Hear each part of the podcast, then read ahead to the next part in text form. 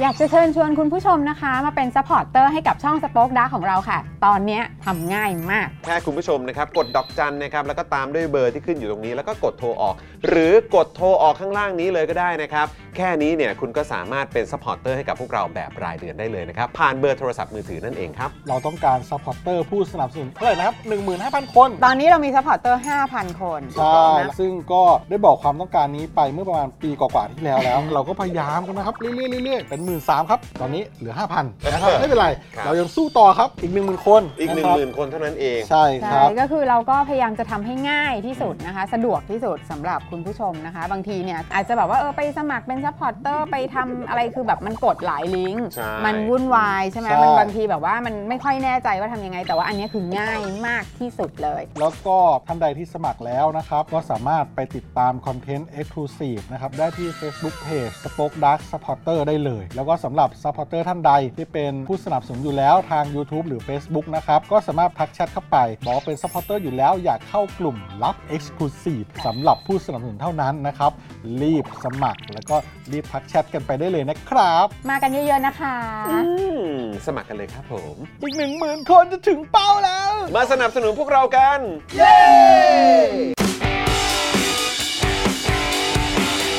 Daily t o p i c กกับจอห์นวินยู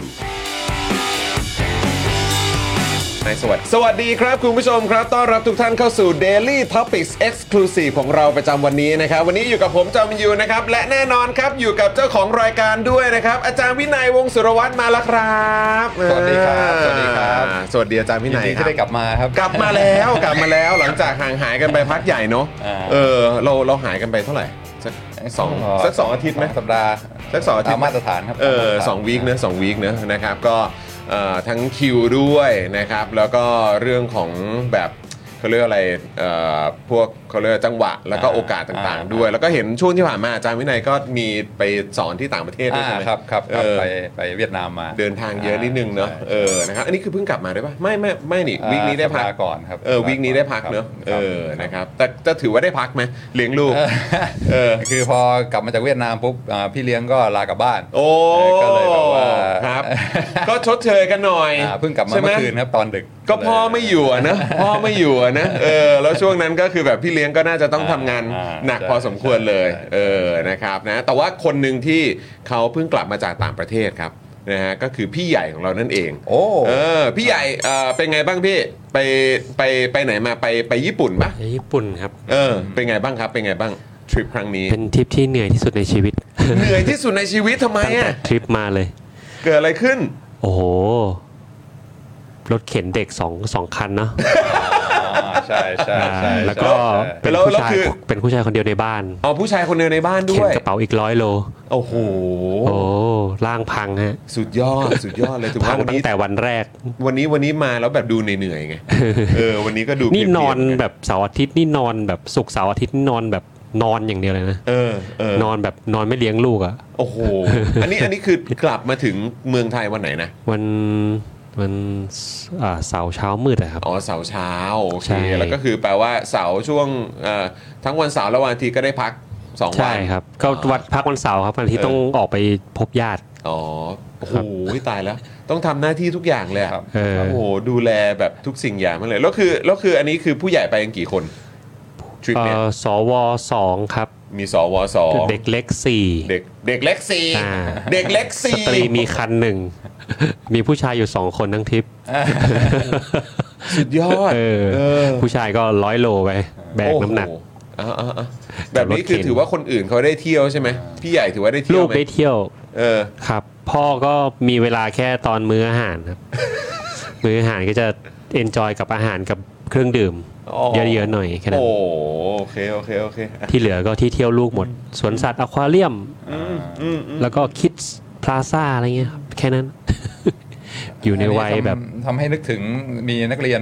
นักเรียนคนหนึ่งนักเรียนปริญญาเอกมาโรงเรียนที่มหาวิทยาลัยเรียบร้อย พร้อมครับแล้วก็อ่าอ่าจ่ายตังค์จ่ายตังค์อะไรเรียบร้อยกำลังจะเริ่มเรียนแล้ว ปรากฏว่าแต่งงานก็เลยอ่าไปฮันนีมูน รู้สึกจะญี่ปุ่นเนี่ยนะครับ อันนี้ไปไปกับภรรยานะอืมยังไม่มีลูกนะอืมอืมปรากฏว่า กลับมาบอกไม่ไหวเรียนไม่ไหวแล้ว เพราะว่าต้องไปผ่าตัดหลังแล้วก็ทำกายภาพบำบัดโถเพราะว่ายกกระเป๋าให้ภรรยา โอ้ยตายแล้วเอออันนี้มันก็เลยเป็นสิ่งที่สำคัญนะครับ ในการครับที่เราต้องออกกำลังกายกันด้วยนะครับใช่ใช่ใช่ต้องเตรียมกล้ามเนื้อกันไว้หน่อยใช่ในการที่จะใช่แบบรับมืออะไรก็ตามใช่ใช่เออมันไม่ใช่ว่าคุณจะต้องหุ่นดีนะแล้วก็มันไม่ใช่ว่าคุณจะต้องซิกแพคหรือว่าต้องดูดีเวลาถ่ายรูปนะแต่มันคือ คุณต้องพร้อมที่จะดูแล แบบคนครอบแบบคนในครอบครัวอ่าหรือแม้กระทั่งแบบแม้กระทั่งแฟนคุณเนี่ยเออ แล้วก็อ่าอย่างว่ามันก็มีท่ายกที่ถูกต้องกับท่ายกที่ผิดใช่ไหมใช่ใช่แต่เวลาเดินทางนี่บางทีมันรีบใช่ไหมแบบว่ารถกำลังมาต้องรีบยกอะไรเงี้ยมันต้องรีบไงรู้ตัวอีกทีนี่หลังพังไปแล้วแบบโหดใช่มากใช่ใช่ใช่ใช่คือบางทีก็ไม่รู้เหมือนกันนะว่าทำไมเราถึงแบบมีความเออคือเขาเรียกว่าอะไรคือเอามันก็คงแน่นอนแหละ คือเราก็คงจะเกรงใจคนอื่นอ่าที่อาจจะเป็นคนร่วม เอ่อเขาเรียกว่าอะไรร่วมเดินทางกับร่วมเราทัวร์ร่วมทุกทัวร์เออเออร่วมทัวร์กับเราคนขับหรืออะไรก็ตามอะแต่จริงๆแล้วก็แบบเราต้องรีบขนาดนั้นเลยเหรออ่าเออใช่ไหมเพราะท้ายสุดมันไม่คุ้มเลยนะอ่าเออเหมือนนั่นไงที่เวลาเวลาไฟไหม้แล้วคนแบบเอ่อ แบกตู้เย็นได้อะดรีนาลีนใช่แต่รู้ตัวอีกทีใช่ใช่ว่าโอ้ยบาดเจ็บไปแล้วอ่าเคือตอนยกไม่รู้ไงอืมอืมันมมันมารู้ทีหลังอืมอืมโหดมากโหดมากนะคุณผู้ชมก็ต้องระวังกันนิดนึงนะครับนะดูแลดูแลตัวเองกันหน่อย รู้ว่าแบบว่า เออ อาจจะแบบไม่ได้ต้องอะไรก็ได้แต่ออกกำลังกายกันนิดนึงนะนะนะนะเออนะครับ คุณซับใจสามบอกว่าแรงงานชายคนเดียวนะครับ คุณธนาโนมบอกว่าทริปทรหดเลยนะครับ คุณ Tiger Ace นะครับบอกว่าอ๋อ อันนี้คิดว่าน่าจะคุยเกี่ยวกับเรื่องของประเด็นหัวข้อที่เราจะคุยในวันนี้นะครับ แหมมีมีมีไปถึงเรื่องเฟมินิสต์ด้วยเหรอครับเนี่ยคุณ Tiger Ace ครับ สวัสดีคุณแพมด้วยนะครับนะฮะคุณสารไทยสวัสดีครับนะฮะคุณธนาโนนหลังพัง I change my mind สวัสดีนะครับนะฮะคุณเมกุรุด้วยนะครับ ต้องมีแรงเอ่อต้องมีแรงต้องออกกำลังกายบ่อยๆ ต้องฟิตเนี่ยคุณเมกุรุบอกมา คุณวันเฉลิมบอกว่าขอโทษครับ มาสายครับจานอ๋อครับผมเออเพิ่งเริ่มเหมือนกัน ที่เราเข้าคลาสกันเหรอครับเนี่ยเออนี่คุณผู้ชมวันนี้เนี่ยผมกำลังบิวอาจารย์วินัยอยู่นะว่าอาจารย์วินัยอยากจะเป็นผู้โดยสารของผมหรือเปล่าเออนะวันนี้ด้วยความที่เอ่อบ้านเราอยู่ใกล้กัน ทีแรกจะถามอาจารย์วินัยอาจารย์กลับบ้านหรือเปล่าถ้ากลับบ้านเดี๋ยว เดี๋ยวซิ่งไปส่งได้นะ อ่า เออนะไหวไหวเปล่าไหวเปล่า เฮ้ยผม ไปโฮจิมินห์มาแล้วก็โอ้ยสบายนักเรียนนักเรียนพาซ้อนมอไซค์มาแล้วเรียบร้อยอ๋อเหรอพาซิ่งใช่ไหม โอ้โหแบบว่าโฮจิมินห์นี่สุดยอดโอเคมาก อ่า โอเค งั้นงั้นก็คงสบายแล้วเรามั้งเออเราผมมีหมวกกันน็อกให้นะ เออ นะครับ นะฮะ ยินดีมาก ยินดีมากนะครับ เอ่อ มารอก่อนแล้วครับ หัวข้ออยากฟังมากเลยนะครับ คุณชูการ์โค้ดบอกว่าไปเที่ยวกับพ่อแม่เราก็หลังพังค่ะ ลูกสาวคนโตยกเข้าไป โอ้โหตายตายตาย เป็นลูกสาวที่น่ารักมากเลยนะครับนะเป็นลูกสาวที่ที่แบบทุ่มเทเพื่อคุณพ่อคุณแม่มากๆเลยนะครับ แต่ว่ายังไงก็ไปทำกายภาพก็ดีนะเอ่อภรรยาของอาจารย์วินัยนะครับเอ่อนาแก้วของพวกเราเนี่ยก็แนะนำเอ่อผมกับคุณแก้วเหมือนกันว่าให้ไปทำแบบกายภาพที่ไหน อ่า อยู่ใกล้ๆตรงแถวนี้นี่เอง อ่า เดี๋ยววันหลังเดี๋ยวอาจจะเอ่อไปไป ใช้บริการแล้วเดี๋ยวจะมารีวิวให้คุณผู้ชมติดตามแล้วกันนะครับเพราะดูท่าทางแล้วคือวันนั้นผมจำได้ว่าผมไปแชร์ให้นาแก้วฟังว่าเออแบบเนี้ยแบบเออเขาเรียกว่าอะไรนะแบบรู้สึกอยากจะไปนวดอยากจะอะไรเนี้ยเพราะแบบบางทีมันก็ปวดเมื่อยแต่แบบ มันเลื้อรังอะมันมันมันแบบมันมันไม่หายสักทีอะอืมคุณแก้วก็เป็นเหมือนกันอืมนะฮะนาแก้วก็เลยแนะนำบอกว่าถ้าเกิดจะไปทั้งทีเนี่ยก็ไปเหมือนคล้ายๆ ไปกายภาพนี้เลยดีกว่ามีเครื่องมือมีอะไรมีที่เครื่องถูกต้มืออง มีอุปกรณ์อะไรต่างๆที่แบบว่าเหมือนเหมือน ยอมไปหนึ่งครั้งหรือไปรักษาตรงนี้มันจะได้แบบยาวๆ ไม่ใช่ว่านวดแล้วนวดอีกบางทีเจอหมอนวดที่อะไรที่เก่งหรือว่าที่มีประสบการณ์ แต่ว่าถ้าเกิดเอ่อเราเจอคนไหนแบบไม่ค่อยโอเค แล้วเดี๋ยวมันจะยิ่งบาดยิ่งเจ็เจ็บบเข้าไปใหญ่ เออใช่นะครับนะฮะเอ่อคุณธนากรบอกว่าสวัสดีค่ะเพิ่งได้เข้ามาคอมเมนต์นะครับสวัสดีครับ คุณนายส้มบอกว่าทำไมวันนี้มาซะเร็วเลยนะครับ วันนี้เนี่ยคือต้องบอกคุณผู้ชมว่าเอ่อ Daily Topic Exclusive ของเราเนี่ยปกติแล้วอาจารย์วินัยจะมาเจอกันทุกเช้าวันจันทร์นะครับเป็นแบบจันทร์เว้นจันทร์นะคุณผู้ชม หรือบางทีก็แบบอาจจะแล้วแต่สัปดาห์ด้วย แต่ว่าก็คือปกติเราจะมากันตอนช่วงสัก 10โมงครึ่งอะไรแบบนี้นะครับนะแล้วก็ Daily Topics อะเดี๋ยวเจอกันตอนเย็นนะครับตอนเย็นเนี่ยเดี๋ยวเจอเอ่อเดี๋ยวเจอผมกับคุณถานะครับแล้วก็วันนี้ก็จะเป็นป้าป้าก่อนๆมามามาช่วยมาช่วยดูในสตูดิโอด้วยนะครับคุณปาล์มเขาเดินทางไปสิงคโปร์อ่ากับครอบครัวกับไทนี่แล้วก็น้องเอรินะครับส่วนเอ่อพี่โรซี่นะครับก็ไปต่างประเทศกับอาจารย์โควิดด้วยเหมือนกัน ซึ่งจริง ๆ ทริปเนี้ยผมต้องไปนะ เออ นะฮะ แต่ว่าด้วยภารกิจแล้วก็ด้วยงานอะไรต่างๆ ก็เลยบอกว่าไม่สามารถไปได้นะครับ ก็เลยท้ายสุดก็เลย อะงั้นอยู่จัดรายการกับคุณผู้ชมดีกว่านะครับ เพราะฉะนั้นเดี๋ยววันนี้เจอคุณถานะครับ นะฮะคุณซับใจซามบอกว่าลองไปคลินิกจัดกระดูกนะครับนะฮะคุณปิงเอ่อคุณพิงกี้บอกว่าสวัสดีค่ะวันนี้มาเร็วเบยนะครับ คุณ BK สวัสดีนะครับนะฮะอะโอเคนะครับ วันนี้คุณผู้ชมวันนี้นะครับเดี๋ยวเราจะมาคุยเเกี่ยวกับประเด็นนะครับของเรื่องออรางวัลโนเบลล่าสุด ที่เกี่ยวกับทางเศรษฐศาสตร์อ่าใช่ไหมครับครับอาจารย์วินัยครับอันนี้มันเป็นประเด็นที่จริง ๆ ผมติดตามข่าวปุ๊บแล้วผมก็รู้สึกว่ามันน่าสนใจดีก็เลยลองส่งไปถามอาจารย์วินัได้ยครับคือความประทับใจเนี่ยคนทักมาคนแรกคือจอห์นนะอ่านั่งอยู่เออเอออยู่ๆจอห์นทักมาเอ้ยรางวัลโนเบลคนนี้หรือเปล่านะเออเออเออเออโอ้โหจอห์นเนี่ยบอกว่าตามติดอ่าอ่าใช่เพราะว่าคือผมคือเดี๋ยวเล่าให้คุณผู้ชมฟังก่อนคือผมเนี่ยไปเห็นในในโพสต์นะครับ แล้วก็บอกว่าอะก็แสดงความยินดีกับเจ้าของรางวัลโนเบลเอ่อ คนล่าสุดนะฮะทางเอ่อด้านเศรษฐศาสตร์นะครับ ซึ่งในครั้งนี้เนี่ยนะครับก็เป็นคุณคลอเดียโกลดินใช่ไหมครับ ซึ่งก็เป็นเอ่ออาจารย์อยู่อาจารย์ Harvard นะครับอยู่ที่มหาวิทยาลัยฮาร์วาร์ดนะครับ ปัจจุบันเนี่ยก็อายุ 77 ปีนะครับนะฮะแล้วก็เอ่อทุกวันนี้อ๋อแล้วก็จบจากคอนเนลเหรอ อ๋อ จบ U Chicago อ่านะครับ แล้วก็ ปัจจุบันเนี่ยก็สอนอยู่ที่ฮาร์วาร์ดอ่านั่นเองอ่านนะครับนะแล้วก็เธอก็คว้ารางวัลโนเบลไปนะครับในสาขาเศรษฐศาสตร์นะครับเกี่ยวกับเรื่องของเอ่อจะใช้คำว่ายังไงเดีย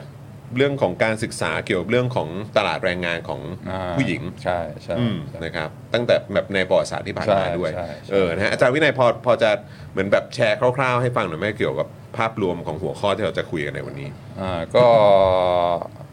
อ่า คือคือก่อนอื่นเนี่ยส่วนใหญ่รางวัลโนเบลนี่เขาจะให้สองสามคนอะไรใช่ไหมแชร์กัน แต่ครับว่าผมปีนี้ตูมมาคนเดียวเลยคนเดียวเลยแสดงว่าแสดงว่าเป็นสัญญาณที่ค่อนข้างชัดเจนอืมอ่าเพราะว่าที่ผ่านๆมาส่วนใหญ่ก็แบ่งกันสองคนบ้างสามคนบ้างอะไรเงี้ยอืมอันนี้ให้คนเดียวก็ถือว่าถือว่าพิเศษมากอืมอ่าแล้วก็อ่าติดตามมาอ่าเรื่อยๆ คนนี้ก็ดังเขียนเปเปอร์อะไรที่มีชื่อเสียง แล้วก็งานวิจัยของเขาก็อยู่ในอ่า popular media ค่อนข้างอ่าบ่อย พอสมควรก็ก็ได้ยินชื่ออยู่เรื่อยครับๆแล้วก็เป็นอีกคนหนึ่งที่เป็นเรียกว่าอ่าคู่สามีภรรยานักเศรษฐศาสตร์อืมอ่าสามีเขาก็เป็นอ่าอาจารย์สอนอยู่ที่ฮาร์วาร์ดเหมือนกันแลร์รี่แคตซ์ครับแล้วก็ทำทำงานวิจัยเขียน paper ด้วยกันอืมซึ่งพักหลังๆ ส่วนใหญ่ก็อ่าเห็นบ่อยอย่างอ่าคนอ่าผู้หญิงที่ได้คือโกลดินนี่เป็นคนที่คนที่สามผู้หญิงคนที่สามที่ได้รางวัลโนเบลทาง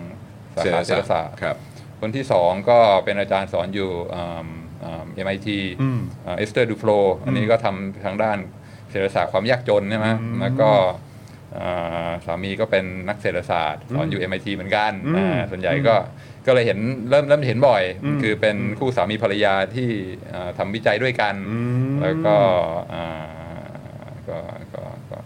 ก็ถือว่าอ่า น่าสนใจมากอืมแล้วก็ประทับใจที่จอมเป็นคนทักมาคนแรก ไม่เพราะว่าคือประเด็นที่น่าสนใจด้วยแหละ ก็คือว่าหนึ่งก็คือว่าเอ่อเธอก็ก็เอาตรงๆเลยก็อย่างที่เราเห็น list กันมาเนี่ย ก็น่าจะเป็นเอ่อผู้หญิงคนที่อืม3ที่คว้ารางวัลโนเบลในสาขาเศรษฐศาสตร์อ่านั่นแหละใช่ใช่นะเพราะฉะนั้นก็คืออาจจะมีไม่ได้ไม่ได้ไม่เยอะเยอะเท่าไหร่มากเท่ากับฝั่งผู้ชายนะครับ แต่ว่าก็ถือว่าเป็นเรื่องที่น่ายินดีหนึ่งเอ่อ สองเนี่ยก็คือว่าสิ่งที่เธอนำเสนอเนี่ยก็คือเกี่ยวเรื่องของเขาเรียกว่า pay gap ใช่ไหมฮะอ่าเออฮะหรือว่าเขาเรียกว่าอะไรแบบเหมือนช่องว่างระหว่างรายได้ใช่ไหมครับใช่ของชายและหญิงใช่ใช่เออใช่ซึ่งก็เป็นประเด็นที่เอ่อถกเถียงกันมาเยอะอ่าใช่ไหมครับ แล้วก็จะในฝั่งแบบเหมือนฝั่งหัวก้าวหน้าเขาก็จะมองเอ่อแบบหนึ่งด้วย หรือสิ่งที่เราได้รับข้อมูลมามันก็เราก็จะได้ฟังมา ฟังมาทางหนึ่งด้วยอืมในขณะเดียวกันก็คือถ้าเกิดว่าเป็นฝั่งแบบว่า conservative หรือว่าฝั่งอนุรักษ์นิยมอืมก็จะมีอีกอีกมุมมองหรือวิอ่าธีคิดอีกแบบหนึ่งอะไรอย่างเงี้ยเอ่อซึ่งก็อันนี้มันก็น่าสนใจ แล้วก็รู้สึกว่าเออแบบโอ้โหแล้วแถมเป็นรางวัลโนเบลที่เกี่ยวกับเรื่องเอ่อเรื่องนี้ประมาณนี้ด้วยเนาะโดยตรงเลยเอออะไรอย่างเงี้ยใช่ก็เลยรู้สึกว่าโอ้โหอันนี้ก็ถือว่าเป็นเรื่องที่ ที่น่าสนใจมาก แล้วก็มาถึงยุคสมัยนี้มันก็เป็นประเด็นที่น่าสนใจ แล้วก็อีกอย่างหนึ่งเนี่ยก็คือตอนที่ผมไปฟังข้อมูลหรือว่าสิ่งที่คนพูดถึงเธอเนี่ยก็คือทางทางเหมือนแบบเข้าใจว่าน่าจะเป็นบทสัมภาษณ์ของทางทางเอ่อ panel หรือว่าทางแบบคณะกรรมการหรือว่าทางทีมโนเบลอะไรว่าทำไมถึงตัดสินใจเลือกเธออะไรเงี้ยแล้วเขาก็พูดในลักษณะว่าคืออันนี้อาจารย์วินัยเอ่อ correct ผมได้หรือว่าอาจจะเพิ่มเติมเสริมผมหน่อยก็ได้ก็คือว่า คือเหมือนเขาบอกว่า เออ มันน่าสนใจนะ เพราะว่าสิ่งที่คุณคลอเดียเขาทำเนี่ยก็คือว่ามันเป็นการรวมกันไม่ว่าจะเป็นเรื่องของเศรษฐศาสตร์ แน่นอนเศรษฐศาสตร์เป็นอืมเป็นหัวหอกอยู่แล้วอืมอืมแต่ว่าสิ่งที่มันจะต้องมีความเกี่ยวข้องด้วยก็คือเรื่องของ political science อ่าก็คือเกี่ยวเรื่องของเอ่อเอ้ยไม่ไม่ไม่สิผู้ผิด social science อ่านนะครับเรื่องก็คือเกี่ยวกับเรื่องของแบบสังคมสังคมด้วย แล้วในขณะเดียวกันก็มีเรื่องของ history ด้วยอ่าอ่าแล้ว แล้วตัวคุณคลอเดียเองเนี่ยก็มักจะพูดเสมอว่าเธอเนี่ยอยากเป็นนักสืบอ่า detective ดีเทคทีฟใช่ไหมอยากจะเก็บข้อมูลอยากจะต่างๆ เหล่านี้ เพราะว่าที่ใช้คำว่านักสืบเนี่ยเพราะว่าการที่จะไปย้อนค้นหาข้อมูลแบบในสมัยก่อนนะในอดีตอะในยุคสมัยที่ผู้หญิงเริ่มเข้าสู่ตลาดแรงงานหรือต่างๆเนี่ยมันการจะเอา Data หรือข้อมูลต่างๆ เหล่านี้มันมันไม่ใช่เรื่องง่ายเลยอะอืม แล้วเธอก็เธอเธอก็ทำมาตลอดอะอืมก็คงทำมานานแล้วก็อาจจะทำพร้อมกับสามีของเธอด้วยอืมคุณคุณแลรี่หรือคุณอืมลอเรนซ์ใช่ไหมฮะอืมแล้วก็แล้วท้ายสุดเขาก็ทำสำเร็จอืมแล้วก็แล้วก็ได้ฐานข้อมูลมาอืมที่ที่เขาก็เอามาอืมใช้ในงานวิจัยงานวิจัย แล้วก็เขียนออกมาเป็นหนังสือของเขาด้วยใช่ใช่ใช่ไหมครับใช่ก็เลยแบบรู้สึกว่าโอ้โหแบบเจ๋งจังเลยอ่าแล้วเธอก็คว้ารางวัลนี้ไปตอนวัยแบบ จะ77 80 แล้วอะอ่าเออจะ 80 แล้วแต่ว่าจริง ๆ หนังสือที่คุณคลอริเอ่อคุณคลอเดียเขาเขียนเนี่ยคือเขาก็เขียนมามานานแล้วน่าจะนี่นานแล้วครับอ่าใช่ไหมครับส่วนใหญ่จะได้รางวัลก็คือผลงานที่ผ่านมานี่ได้รับเป็นที่ประจักษ์แล้วว่าอ่าคุณภาพดีจริงๆได้รับได้รับการยอมรับอย่างกว้างขวางอ่าเพราะฉะนั้นครับที่ได้รางวัลก็คงเป็นงานที่ทำมาอืมมามานานพอสมควรแล้วอืมอืมนี่นี่อันนี้ก็คือหนังสือใช่ไหมครับ Career and Family อืมอืมนะครับ Women's Century Long Journey Toward เอ่อ Equity Equity อ่านั่นเองความนะเท่าครับเทียมความเท่าเทียมนะครับ ซึ่งก็ใครสนใจก็สามารถไปไปซื้อมาอ่านได้นะครับ หรือว่าฟังเป็น audio book ก็ได้นะ หรือบางทีเดี๋ยวนี้เดี๋ยวนี้เขามีเป็นแบบเขาเรียกว่าอะไรเป็นแบบเอ่อคนเขามารีวิวหนังสือให้ฟังก็มีนะเออนะถ้าเบื้องต้นอยากจะฟังแบบประมาณนั้นก่อนก็ได้นะครับนะแต่ว่าผมคิดว่าอันเนี้ยประเด็นนี้มันก็น่าสนใจดีเหมือนกัน แล้วก็อยากจะฟังความเห็นของอาจารย์วินัยอ่าแล้วก็เผื่อจะมาแชร์ให้เราฟังอ่าอ่าว่า มันเป็นยังไงนะ อ่าแล้วก็บางทีสิ่งที่เราอาจจะได้ยินผ่านสื่ออา หรือว่าสิ่งที่มีการนำเสนอออกมาในโซเชียลมีเดียอ่าอะไรอย่างเงี้ยบางทีมันอาจจะเป็นมุมหนึง อ่า แต่จริง ๆ แล้วสิ่งที่คุณคลอเดียเขาพยายามเล่าให้ฟังมันคืออะไรดีมากดีเออมากดีครับมากผมครับ เริ่มมาตรงไหนดีครับ อาจารย์ครับ เอ่อเริ่มกันที่เอ่องานที่ที่เรียกว่าอาจจะดังที่สุดอืมเอ่องานวิจัยที่อาจจะเรียกว่าดังที่สุดก็ได้ของอืมของคลอเดียโกดินเนี่ยครับที่มีเอ่อเอ่อ รสชาติ เรียกว่าสังคมบททิศาสตร์อย่างที่จอห์นพูดถึงอะอืมก็คือเอ่อการศึกษาเอ่อวงออร์เคสตราซิมโฟนีออร์เคสตราในในสหรัฐอเมริกาที่เวลาเขาจะรับสมัครนักดนตรีอะไรเงี้ยเขาก็จะมีการออดิชั่นใช่ไหมอืมอ่าอ่าถ้าเป็นนักไวโอลินก็มาเล่นไวโอลินให้ฟัง แล้วก็อ่าสมาชิกในวงก็จะมานั่งฟัง แล้วก็เลือกว่าจะให้ใครมาเป็นอ่า สมาชิกจากการออดิชั่นต่างๆอ่าก็พอมาหลังๆ ช่วงอ่าทศวรรษที่พันเก้าร้อยแปดสิบอะไรเงี้ยก็เริ่มมีเทรนด์ใหม่ ก็คือว่าเวลาออดิชั่นเนี่ยเขาจะมีผ้าม่านบังทำให้ไม่เห็นว่าคนเล่นเป็นยังไงอ่าเพื่อว่าต้องการจะเน้นอ่าฝีมืออย่างเดียวอ่าไม่ให้ฟังเกิดคุณภาพเสียงอะไรอย่างเงี้ยเออไม่ให้เกิด bias จากการเห็นอ่าว่ารูปลักษณ์คนเล่นหน้าตาเป็นยังไงใช่ไหม อืมอันนี้ก็เป็นอ่าโอกาสหนึ่งเป็นข้อมูลหนึ่งอย่างที่จอห์นบอกอะอ่านักนักสืบนี่ต้องไปพยายามหาข้อมูลใช่ไหมอ่าอาจารย์โกลดินกับทีมก็เลยบอกว่าเฮ้ยอันนี้น่าสนใจ เพราะว่าอ่าอ่าในสอ่านักดนตรีและทั้งหลายส่วนใหญ่ก็ยังเป็นผู้ชายอยู่ค่อนข้างมาก ผู้หญิงที่อ่าเครื่องดนตรีบางอย่างก็มีผู้หญิงเล่นน้อยอะไรเงี้ยเพราะฉะนั้นก็การที่อ่าก่อนกับหลังที่จะมีเขาเรียกว่า blind audition เนี่ยโอกาสที่อ่าผู้หญิงจะ จะได้รับอ่าคัดเลือกมาเป็นสมาชิกในวงเนี่ยมันเปลี่ยนเปลี่ยนไปไหมอืมอ่าก็เลยทำการเก็บข้อมูลอ่าก่อนที่จะทำ blind audition แล้วก็หลังที่จะทำ blind audition แล้วก็มาดูซิว่าอ่าคนที่มาออดิชั่นที่เป็นผู้หญิงเนี่ยมีโอกาสที่จะได้รับเลือกมากขึ้นหรือเปล่าอืมจากอ่าอ่าการการมีผ้าม่านมากันเงี้อืยมก็คือไอเดียก็คือว่า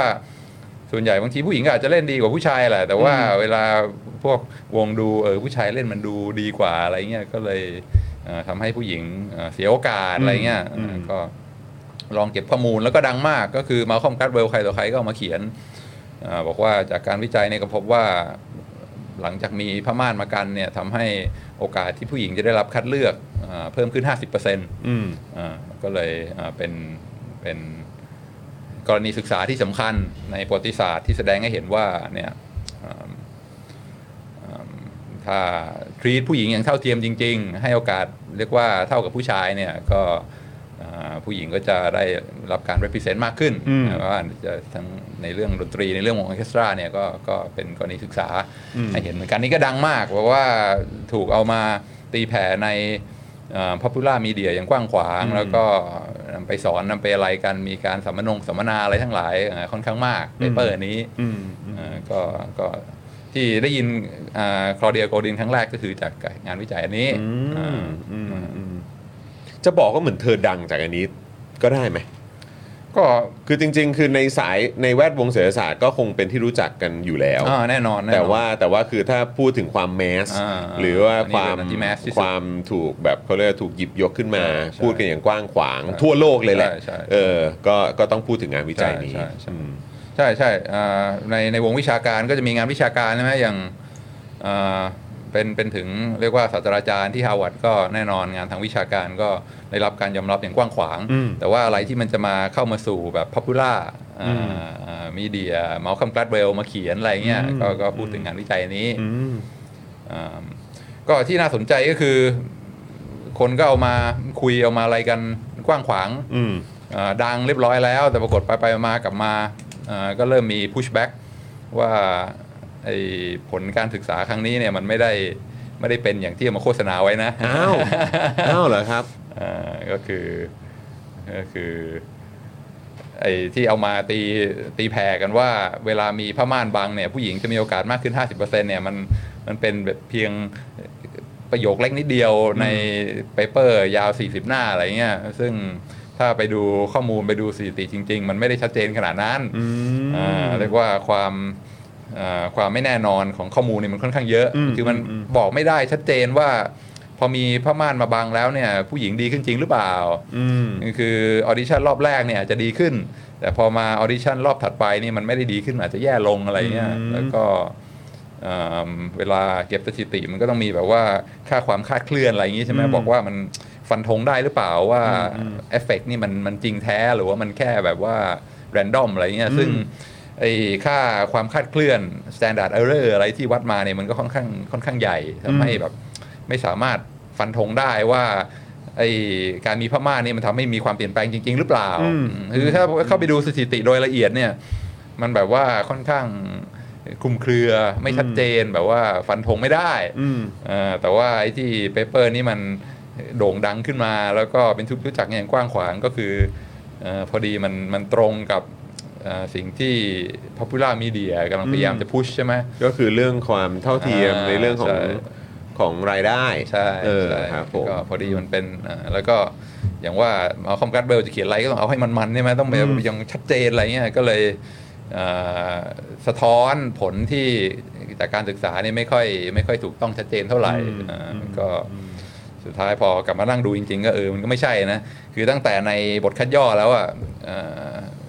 อ่านักวิจัยเขียนไว้ชัดเจนแล้วว่าผลอันนี้มันยังไม่ไม่ชัดเจนยังมีความไม่แน่นอนคลาดเคลื่อนค่อนข้างมาก อ๋อ คือจริง ๆ ตอนนั้นคุณคุณคุณคลอเดียกับแบบทีมเนี่ยก็คือเขาก็ก็บอกไว้ชัดเจนเขาก็ดอกจันไว้ตรงนั้นแหละาบอกไว้ชัดเจออนว่ามันมันไม่ไม่มันมีความคลาดเคลื่อนเยอะนะอืมอืมแล้วก็ผลมันก็ไม่แน่นอนนะ จะอ่านอืมจะอ่านไปทางหนึ่งก็ได้ จะอ่านไปอีกทางหนึ่งก็ได้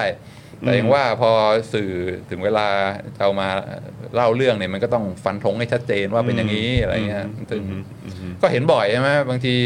เอ่องานวิจัยทางด้านวิทยาศาสตร์เนี่ยมันมีความซับซ้อนมีแบบว่าหลายแง่มุมแล้วก็เอ่อไม่แน่นอนเยอะ แต่เวลาออกมาทางสื่อที่หยิบมา popular แค่มุมเดี media ยวเนี่ยก็ค่อนข้างแบบว่า over simplify ซึ่งก็ทำให้เกิดความเอิ่มเอิ่มเข้าใจผิดค่อนข้างมาก ซึ่งก็น่าสนใจถ้าไปอ่านไอ้ที่บอกเอ่อรางวัลโนเบลของคอเดียโกรินก็ถ้าไม่ไม่พูดถึงงานนี้เลยเพราะว่าเอ่อก็อย่างว่าก็ตอนนี้ค่อนข้างแบบว่าเฮ้ยอย่าไปอย่าไปพุชมากนะเรื่องนี้เนี่ยมันไม่ใช่ว่าเป็นเรื่องดราม่าผู้หญิงไม่ได้รับความเท่าเทียมอะไรเงี้ยเอ่องานวิจัยของอาจารย์โกดินนี่มีความที่เอ่อมันไม่ได้ดราม่าอย่างนั้นเพราะฉะนั้นก็เอ่อ แม้ว่าเรื่องนี้จะดังแต่เราก็ไม่ควรไปไปไป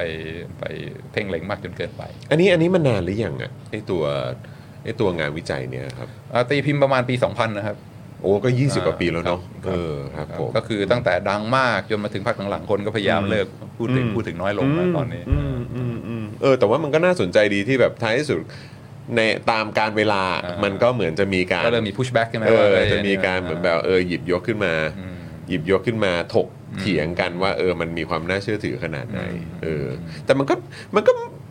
คือก็ดีใจนะที่เหมือนแบบตัวอาจารย์เองเนี่ยคุณคลอเดียเนี่ยก็แล้วก็ทีมเนี่ยก็ระบุไว้ชัดเจนบอกว่าเฮ้ยมันตีความไปทางไหนก็ได้ แต่ว่าก็คือแบบเออเพราะว่าคือถ้าเราฟังกันจริง ๆ เราก็มีความรู้สึกว่าเอ้ยมันก็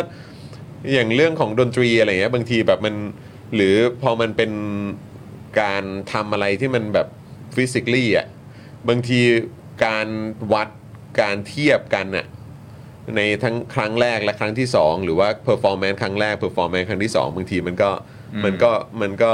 อาจจะมีความแตกต่างอ่าอ่ากันได้ด้วยเหมือนกันอ่าอะไรเงี้ยเอออ่ามันก็อาจจะมีประเด็นในเรื่องพวกนี้ด้วยอ่าอะไรเงี้ยอ่ามัมันไม่ใช่แค่เรื่อง appearance อ่าไม่ใช่แค่เรื่องภาพอ่าอ่าเอ่อที่เห็นตรงหน้าเท่านั้นมันเกี่ยวกับเรื่องแบบความสามารถแน่นอนเอ่อ performance แน่อะไรนอนต่างๆด้วยเหมือนกันแน่นอนซึ่งเราก็เราก็เราก็เอ๊ะตอนนั้นเหมือนกันนะแต่พออาจารย์วินัยบอกว่าเออแบบเฮ้ยจริง ๆ ตัวคุณคลอเดียแล้วก็ทีมเนี่ยเขาก็ระบุไว้ชัดเจนอืมเราก็รู้สึกว่าเออก็ก็แฟร์นะอืมเอออมอืมครับผม แล้วก็มีคนก็ push back เหมือนกันบอกว่าเอ้ยอืมบางทีถ้า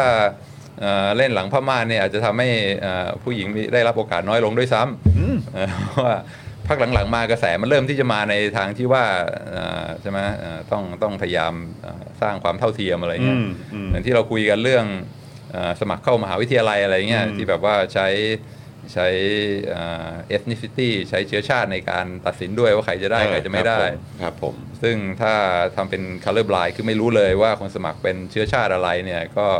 จะทำให้เอ่อหลายกลุ่มเสียประโยชน์ ถึงขั้นอืมไปถึงสุ p รีมคอร์ t นะว่าเอ่อจะแบนหรือเปล่าไม่ให้อ่าใช้เชื้อชาติในการตัดสินเนี่ยครับครับอบางทีสังคมมันค่อนมันเปลี่ยนใช่ไหมค่อนข้างที่แบบว่าเออพอมีเอ่อเอ่อ ตำแหน่งใหม่เปิดขึ้นมาเนี่ยบางทีก็ล็อกไว้เลยสเปคว่าเนี่ยนะต้องเป็นต้องมาจากเอ่อเชื้อชาตินี้นะต้องเป็นผู้หญิงนะ หรือบางทีพูดอย่างไบเดนเนี่ยบอกว่าถ้าจะมี nomination สารคนต่อไปเนี่ยจะต้องเป็นผู้หญิงเอ่อผิวสี LGBT อะไรเงี้ยโอ้โหค่อนข้างจะล็อกสเปคเลยทีเดียวว่าจะเอาแบบนี้นะเอออ่าเพราะฉะนั้นก็อ่ามันก็ไม่ชัดเจนว่าถ้าสมมติว่า ออดิชั่นกันหลังผ้าม่านเนี่ยจะทำให้ผู้หญิงมีโอกาสมากขึ้นอ่าเสมอไปจริงหรือเปล่า มันก็อ่าคิดได้หลายแบบอืมอ่าอืมอ่าอืมอืมเพราะฉะนั้นเรื่องจริงเนี่ยมันก็ไม่ได้ไม่ได้ดราม่าขนาดนั้นครับอ่าถ้าครับไปดูการศึกษาของ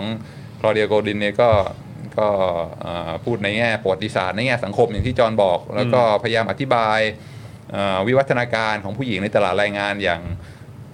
ค่อนข้างแบบว่าไม่มีอะไรที่มันดราม่าอืมอืม ก็อ่าบอกว่าสมัยก่อนเนี่ยตอนเป็นสังคมเกษตรกรรมเนี่ยแน่นอนผู้หญิงก็มีส่วนร่วมในอ่าการผลิตค่อนข้างเยอะอืมใช่ไหมก็อ่าทำทำงานในในในสวนในไร่ในนาเนี่ยก็ผู้หญิงก็ contribu เกือบอืมอ่าไม่ไม่แทบจะไม่น้อยกว่าผู้ชายเลยอืมแต่ว่าพอเกิดอ่าอุตสาหกรรมขึ้นมาใช่ไหมอ่าช่วงแรกๆเนี่ยหลังจาก industrialize เนี่ยการทำงานในภาคอุตสาหกรรมเนี่ยมันสกปรกมัน อันตรายมันแบบว่า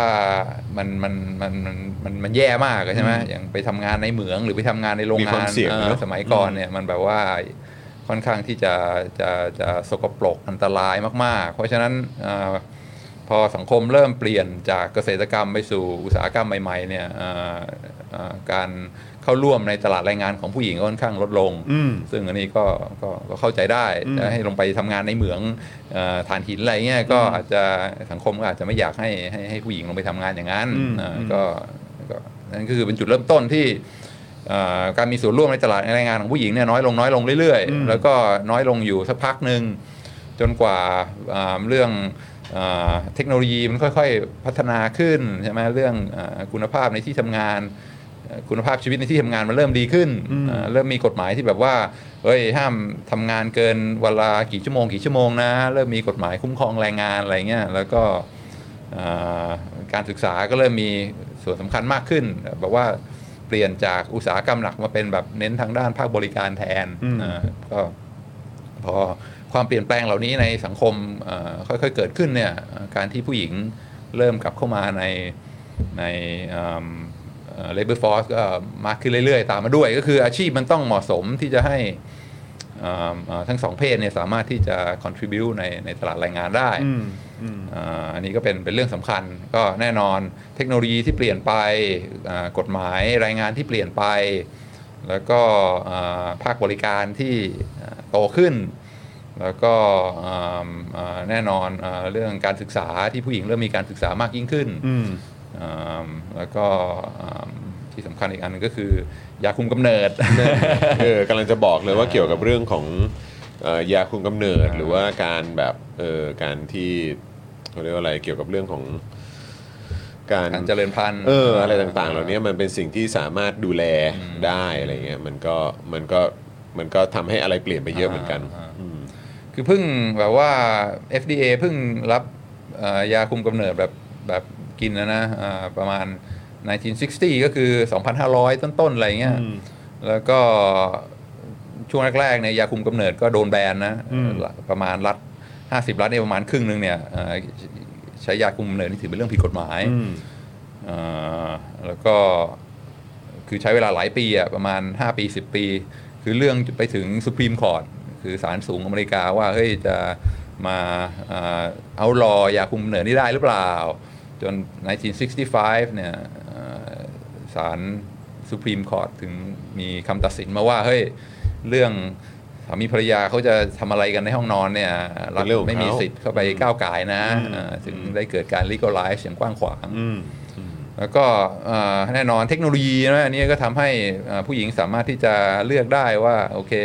ไม่ได้หมายความว่าไม่มีลูกนะ แต่จะมีลูกตอนไหนอืมบางทีกำลังเรียนอยู่กำลังจะถึงเอ่อ ช่วงสำคัญว่าจะเรียนจบไม่จบอะไรเงี้ยอืมถ้ามันยังไม่ถึงเวลาที่ควรจะมีลูกก็สามารถที่จะดีเลย์ได้อืมหรือว่าอยากจะ build career ให้มันถึงจุดหนึ่งก่อน แล้วถึงโอเค ตัดสินใจมีลูกเนี่ยการมีคอนโทรลมันสำคัญมากอืมอ่าก็ก็เป็นเป็นเป็นปัจจัยสำคัญอย่างหนึ่งคือเห็นชัดเจนเลยหลังจากอ่ายาคุมกำเนิด เริ่มใช้อย่างกว้างขวางเนี่ยอ่าการ ศึกษาในมหาวิทยาลัยของผู้หญิงก็อ่าอ่าเพิ่มขึ้นอย่างรวดเร็ว แล้วก็การมีส่วนร่วมในตลาดแรงงานก็เพิ่มขึ้นด้วยอืมอ่าซึ่งอืมอันนี้อาจารย์อาจารย์โกดินเขาเรียกว่าเป็นเป็น quiet revolution อืมคือส่วนใหญ่ปฏิวัติเงีย revolution บอะนะปฏิวัติเงียบการปฏิวัติเนี่ยมันต้องเสียงดังมันต้องเออแบบว่าลงถนนอะไรกันใช่ไหมเออแต่เออเอออ่าอืมอาจารย์โกดินบอกว่าที่ที่เราเห็นเนี่ยเป็นเรียกว่าเป็น quiet revolution คือมันไม่ได้เป็นอะไรที่ลงถนนอะไรกัน แต่ว่ามันมันเกิดขึ้นในในทัศนคติในมุมมองในอ่าค่านิยมอะไรเงี้ยซึ่งพอเห็นไหมการทำงานมันเริ่มที่จะมีความปลอดภัยมากขึ้น มีเทคโนโลยีต่างๆ ที่มาช่วยในการทำงาน มีการสามารถทำงานพาร์ทไทม์ได้ แล้วก็แน่นอนยาเม็ดคุมกำเนิดอ่าพวกเนี้ยมันก็ทำให้เกิดทัศนคติที่เปลี่ยนไป คือตื่นมาวันหนึงเนี่ย ทัศนคติของคนอเมริกันโดยเฉลี่ยก็เปลี่ยนไปแล้ว ก็คือว่าเออการที่ผู้หญิงออกมาทำงานเหมือนผู้ชายก็ถือเป็นเรื่องปกติอืมอ่าอืมไม่ได้แปลว่าผู้ชายไม่ได้เรื่องนะที่ที่มีออกมาทำงานเนี่ยอืมมันเป็นเรื่องธรรมดาอืมอ่าเรื่องคาเรียของผู้หญิงก็สำคัญเหมือนกัน แล้วก็อ่าผู้หญิงก็มีสิทธิ์ที่จะตัดสินใจได้ว่าจะมีลูกเมื่อไหร่อะไรเงี้ยซึ่งมันคือตื่นมาวันหนึ่งมันก็มันก็เปลี่ยนไปแล้วเอ่อเกิดปฏิวัติเรื่องค่านิยมความคิดไปแล้ว แล้วก็อ่าอ่า ซึ่งทั้งหลายมันก็เกิดจากอย่างที่จอห์นบอกอืมอ่าพัฒนาการทางสังคม พัฒนาการทางเทคโนโลยีอ่าอะไรต่างๆ ซึ่งมันทำให้อ่าอ่าความมีโอกาสของผู้หญิงในตลาดแรงงานอ่าเพิ่มมากขึ้นอืมอืมอืมก็คือไม่ไม่ไม่ดราม่าเหมือนเหมือนที่เราได้ยินกันเกี่ยวกับแต่ว่ามันก็มันก็เป็นเหมือนการเรียนรู้ประวัติศาสตร์ ความเปลี่ยนแปลงใช่ไหมฮะเออแล้วแต่ว่าอันนี้มันก็ถือว่าเป็นประเด็นที่ ที่จะมองมุมหนึงมันก็เป็นเรื่องใหญ่นะอ่า ใช่ไหมฮะเพราะว่าก็คือจริง ๆ แล้วมันจะมีความคิดหรือ mindset อะไรต่างๆ ที่มันถูกระบุไว้อะในที่เราดูได้ทางประวัติศาสตร์ ก็คือหมายความว่าในหนังสือในในเอ่องานเขียนวรรณกรรม หรืออะไรก็ตามที่มันที่มันพูดถึง วัฒนธรรมอะที่ที่ค่อนข้างวางไว้ชัดเจนว่าอะแบบเพศชายจะอยู่ตรงไหน เพศหญิงจะอยู่ตรงไหนอะไรเงี้ยแต่ว่าความเปลี่ยนแปลง ทางประวัติเอ่อ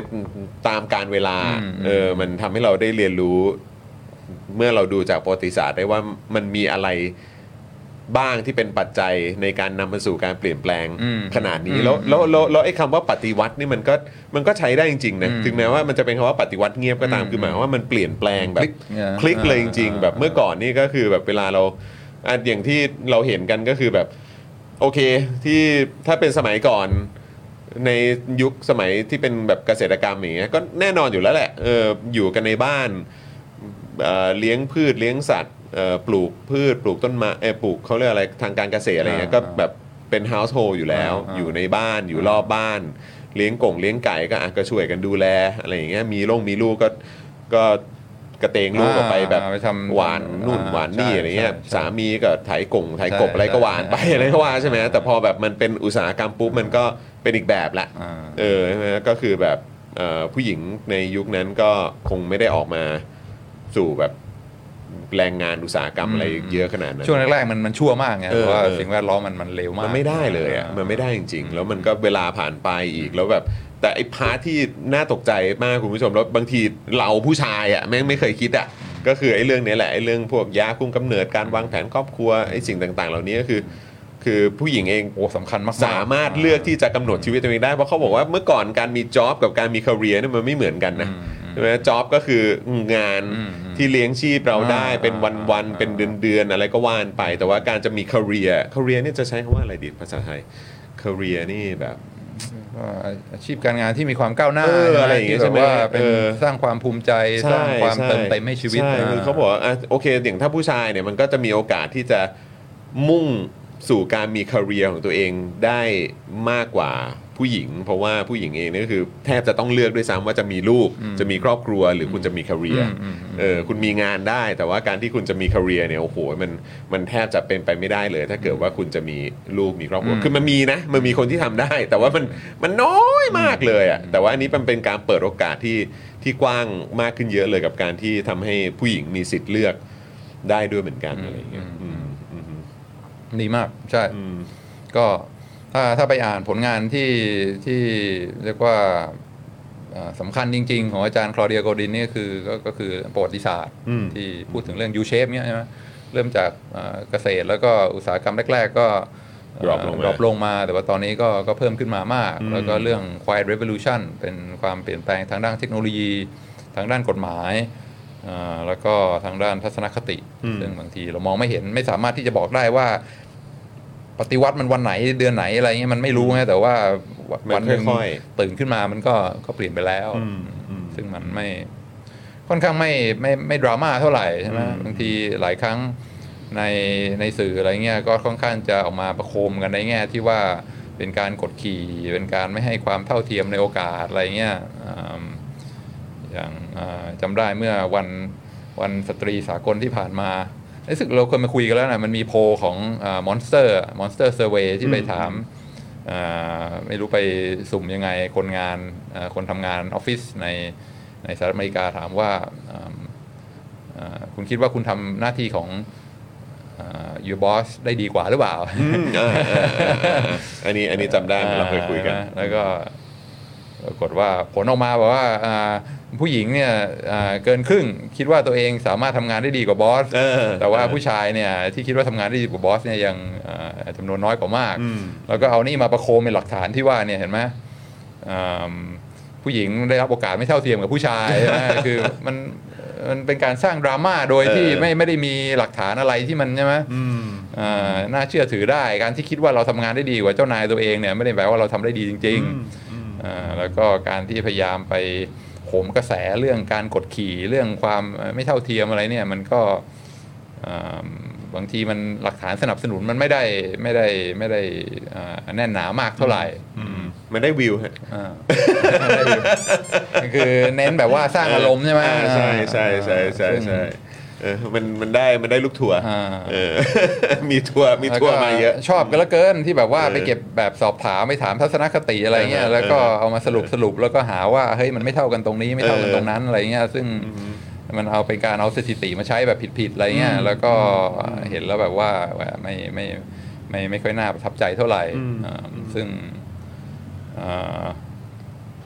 เอามาเทียบกับอ่าคนที่ คือบางทีถ้าอยากจะเล่าเรื่องอะไรเนี่ยอ่าบางทีไม่ต้องใช้สถิติไม่ต้องใช้ตัวเลขเลยก็ได้อืมอย่างก็เมื่อกี้จอห์นพูดถึงแบบว่ามีอนุรักษ์นิยมมีอ่า liberal conservative ใช่ไหมก็ขออนุญาตเล่าอ่าอ่าอ่าพันดิตอ่าโปรดของเราในรายการก็คือจอร์แดนพีเ r อร์สันอืมก็โดนคำถามคล้ายๆงี้เหมือนกัน ก็บอกว่าเนี่ยทำไมถ้าไปดูในข้อมูลเนี่ยอ่าคนที่อยู่ใน power position คือเป็น CEO หรือว่าเป็นอ่า executive ระดับสูงเนี่ยทำไมผู้ชายยังมากกว่าผู้หญิงอืมอ่าแล้วอย่างนี้จะเรียกว่ามันสังคมยังเป็น patriarchy หรือเปล่า คือผู้ชายเป็นใหญ่หรือเปล่าพีเ r อร์สันก็นักจิตวิทยานะไม่ใช่ไม่ได้ศึกษาเศรษฐศาสตร์อะไรเงี้ยแต่ก็บอกว่าอืมถูกถ้าดูทางด้านแบบว่า executive CEO ระดับสูงเนี่ยอ่าเปอร์เซ็นต์ของผู้ชายมากกว่าผู้หญิงก็ถูก แต่ถ้ามาดูไอ้ด้านคนที่แบบโหทำอาชีพที่มันโหดร้ายรายได้ต่ำแล้วก็อืมค่าตอบแทนน้อย หรือว่าคนที่ติดคุกอะไรเงี้ยก็ผู้ชายก็มากกว่าผู้หญิงเหมือนกันอืมเพราะฉะนั้นการที่บอกว่าดูเฉพาะฝั่งเอ่อคนประสบความสำเร็จผู้ชายมากกว่าผู้หญิงเนี่ยมันไม่ได้ดูอีกฝั่งหนึ่งนะคนที่แบบว่าเรียนไม่จบเอ่อทำงานที่แบบว่า อันตรายเอ่อติดคุกอะไรเงี้ยอัตราส่วนผู้ชายก็มากกว่าผู้หญิงเหมือนกัน เพราะฉะนั้นจะพูดก็ต้องพูดให้มันเอ่อทั้งสองฝั่งนะ ไม่ใช่ฝั่งเดียวอืมอืมแล้วถ้าอยากรู้ว่าทำไมคน CEO เนี่ยถึงผู้ชายมากกว่าผู้หญิงเนี่ยเดี๋ยวจะเล่าให้ฟังอืมก็เป็นทำงานทางด้านจิตวิทยาเคยทำงานกับพวกพวก law firm บริษัทกฎหมายระดับใหญ่ ๆ นะ คือ top top ใน ในอเมริกาก็เข้าไปเอ่อทำงานกับเขาเนี่ยก็บอกว่าจะเล่าให้ฟังใน law firm เนี่ยผู้หญิงเนี่ยเป็นเรียกว่าเอ่อดาวรุ่งทั้งนั้นอืมคือสมัยนี้เนี่ยถ้าไปดูใน law school Harvard Yale โรงเรียนกฎหมายระดับท็อปๆนะผู้หญิงมากกว่าผู้ชายอืมแล้วก็คนเรียนออกมาท็อปๆเก่งๆ อะไรเนี่ยผู้หญิงทั้งนั้นเอ่อเอ่อคนที่แบบว่าออกมาได้งานใน law firm เอิ่ม ดังๆ ใหญ่ๆนะคือที่ต้องแข่งขันกันมากเนี่ยส่วนใหญ่ผู้หญิงไม่น้อยกว่าผู้ชายแล้วอืมแล้วผู้หญิงเนี่ยถ้าจบเยล Law School มาเนี่ยแน่นอนเป๊ะเรื่องเออความรับผิดชอบเป๊ะนะเรื่องเอ่อความรู้ความรู้เรื่องอะไรเป๊ะทุกอย่าง เพราะฉะนั้น law firm ทั้งหลายเนี่ยโหพยายามมากที่จะอยากได้อยากได้อยากได้มากๆ แล้วได้มานี่ก็แทบจะเหนี่ยวรั้งผูกไว้เลยอะบอกว่าเฮ้ยอย่าไปไหนนะประคบคือประหงมเอ่อสุดๆอืมคือ เป็นแบ็กโอเวอร์เพื่อรักษาคนพวกนี้เอาไว้เรียกว่าเป็นทรัพยากรที่จะหลังแอนแค่ไหนก็คือขอรับไว้อ่าทรัพยากรที่แบบว่าสำคัญมาก ๆ ของ law firm แต่ปัญหาก็คือนะจากการเข้าไปทำงานกับ law firm พวกนี้ไม่สามารถที่จะเก็บผู้หญิงพวกนี้ไว้ได้อืมคือพอไปสักพักก็ promote promote promote ใช่ไหมถึงจุดจุดๆหนึ่งเนี่ย ก็ผู้หญิงพวกนี้ก็บอกไม่เอาแล้วไปดีกว่า อืมเพราะว่า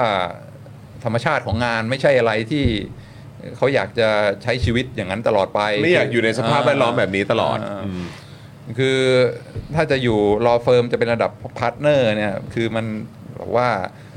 เคี่ยวลากดินแม่งเชือดเฉือนกันอ่ะ แล้วก็มี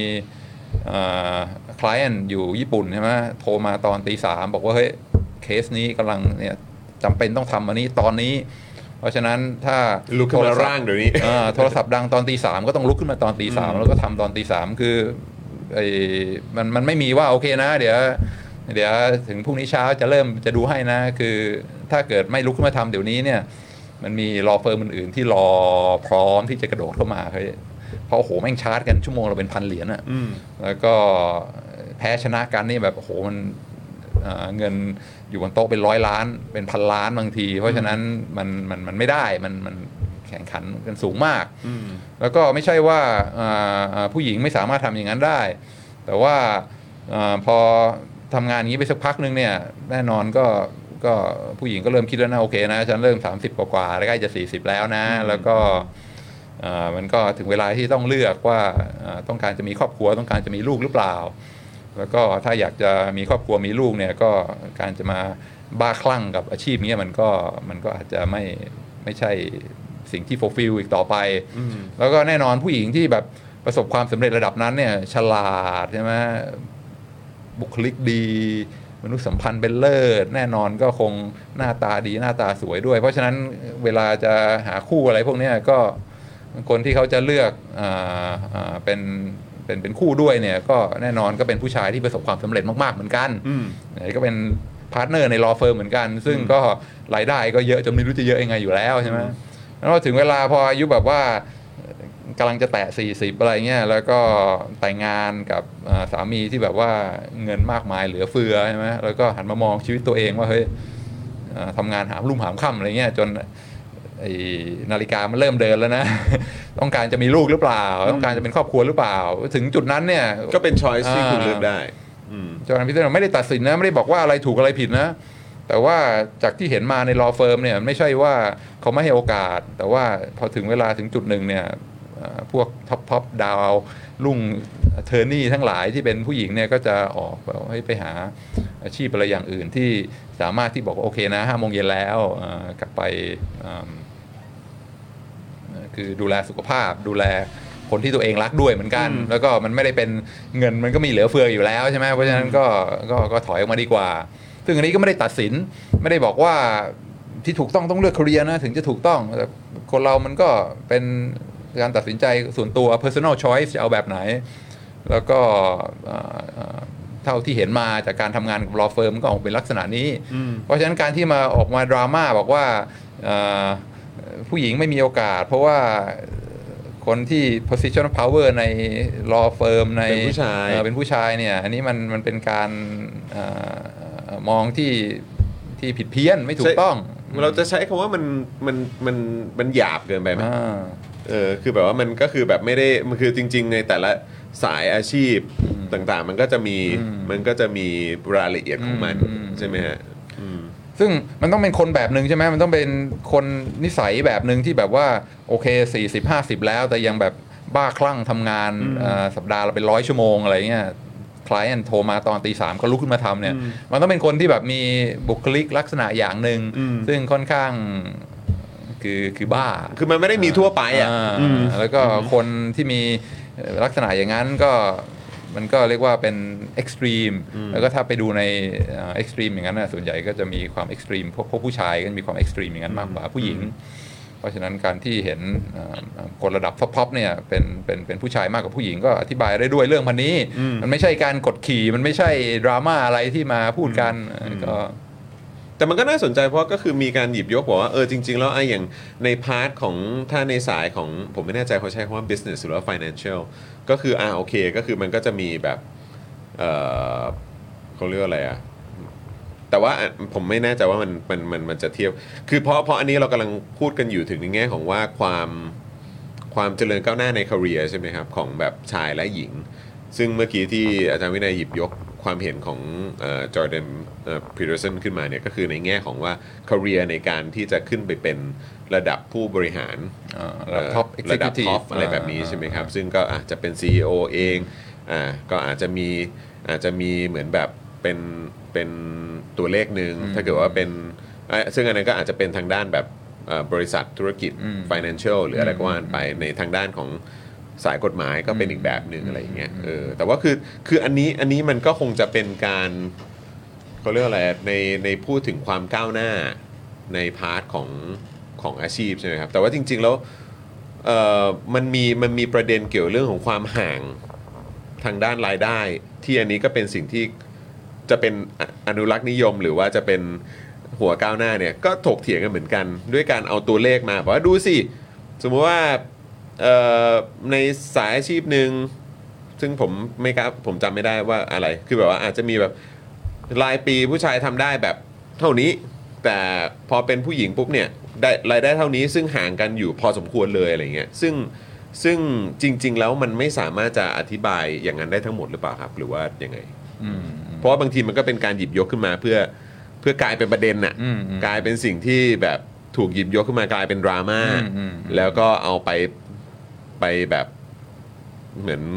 ขยายกันต่ออมอืมอีกให้มันกลายเป็นประเด็นอืมขึ้นไปด้วยเหมือนกัน คือแบบ อืมซึ่งซึ่งถ้าเทียบกับสิ่งที่คุณคลอเดียเขาพูดเนี่ย อืมคุณโกดินอะเอออาจารย์โกดินพูดเนี่ยคือแบบว่าเราเราจะต้องสังเกตตรงไหนบ้างครับโอเคอ่าดีมาก คิดว่าที่จอห์นพูดถึงเนี่ยอาจจะเป็น อันนี้เป็นเรียกว่าเซนซัสสัมมโนประชากรในอเมริกาที่ครับ เก็บข้อมูลเกี่ยวกับรายได้ผู้ชายผู้หญิง อืมอืม แล้วก็ดูอ่าค่าเฉลี่ย ของของรายได้อ่าว่าอ่าอ่าทำงานเต็มเวลาอืมเท่ากันผู้ชายผู้หญิงเนี่ยแล้วก็รายได้เทียบกันเป็นยังไงอืมก็อ่าจากสถิติที่ออกมาล่าสุดก็คือว่าอ่าผู้ชายรายได้ 1 ดอลลาร์อ่าค่าตอบแทนผู้หญิง 75 เซนใช่ไหมเจ็ดสิบประเจ็ดมาณอะไรเงี้ยเอออะไรประมาณนี้เจ็ดเซนเนี้ยซึ่งครัมับนมันมันจะมีแกลบอยู่ ใช่ใช่ใช่ซึ่งอ่า แน่นอนมันก็มีไอ้เทลเรื่องอ่าพวก Executive Top จริงๆ ซึ่งพวกนั้นก็รายได้สูงมากแน่นอนใช่ไหมมันก็ทำให้เกิดความอ่าความเบ้ไปได้ เพราะว่าอ่ารายได้พวกซีอมันก็มันก็เยอะกว่าคนอื่นเขามาก แต่ว่าแม้จะไม่ได้อยู่ที่ระดับ top top อย่างนั้นเนี่ยก็ก็ยังเห็นความความแตกต่างระหว่างอ่าค่าตอบแทนของผู้ชายผู้หญิง แล้วก็ที่ ที่คิดว่าน่าสนใจมากที่ยกอ่าประเด็นของจอร์แดนพีเ r อร์สันขึ้นมาเนี่ยอันนี้คือแบบเป็น argument ที่ qualitative มากใช่ไหมคือไม่ได้ไม่ได้ใช้สถิติ ไม่ได้ใช้ตัวเลขใช่แล้วก็ใช่เป็นแค่ anecdote คือจากประสบการณ์ แต่พอเล่าแล้วเออมันมันมันรู้สึกว่ามันมันมันมัน connect ได้อืมมอืมอืมเพราะว่าเอ่อพอมันมีตัวเลขแบบเนี่ยอย่างเอ่อผู้ชายได้ดอลลาร์หนึ่งผู้หญิงได้ได้ 75 หรือ 77 เซนใช่ ไหมเหมือนเราแบบผู้ชายได้ 1 บาทแบบเอ่อผู้หญิงได้แบบ 70 สตางค์อะไรเงี้ยประมาณนี้ใช่ไหมฮะคือแบบว่าพอเป็นตัวเลขนี้เราก็จะแบบเฮ้ยเดี๋ยวเดี๋ยวเดี๋ยวเดี๋ยวเดี๋ยวเออโอ้โหทำไมมันถึงไม่เท่ากันมันไม่แฟร์อะไรเงี้ยแต่ในขณะเดียวกันก็คือมันมันก็มีคำอธิบายอย่างหนึงคือว่าเฮ้ยแต่มันก็เป็นเรื่องของสายอาชีพด้วยไหมอืมอืมใช่ไหมฮะถ้าเกิดว่าเป็นสาย financial อืมอ่าก็ก็เห็นค่อนข้างชัดว่า หรือว่าทางด้านธุรกิจอะไรประมาณเนี้ยอืมมันก็เห็นได้ชัดว่าเออ มันก็จะมีระยะห่างตรงนี้เหมือนกัน แต่ว่าถ้าเป็นแบบสายเทคอืมช่องว่างมันก็เริ่มลดลงอืมอืมแล้วพอเป็นสายวิทยาศาสตร์ กลายเป็นว่ามันแทบจะมันแทบจะเท่ากันเลยอะ่ะเออแล้วเขาก็พูดถึงแบบเอ่อสายงานสายอาชีพ หรือว่างานที่แบบว่ามีความ flexible มากยิ่งขึ้น หรืออะไรเออมีความยืดหยุ่นในเรื่องของเวลาการทำงานอะไรต่างๆ ด้วยที่มันที่มันก็จะส่งผลเรื่องนี้ด้วยเหมือนกันเอออาจารย์วินัยพอโอ้ดีแชร์ให้ฟังได้ไหมใช่ใช่อืมอืมอ่า ถูกต้องเลยเป๊ะเลยใช่ก็คือทางเลือก ซึ่งอ่ามันมันอ่าเวลาเลือกอาชีพเนี่ยก็ไม่ได้ดูเฉพาะแค่ค่าตอบแทนอย่างเดียว แต่ดูเรื่องอย่างที่จอห์นบอกเป๊ะเลยว่าอ่า flexibility อืมความยืดหยุ่นเนอะอ่าทำงานได้ แต่ว่าจะทำสัปดาห์ละกี่ชั่วโมง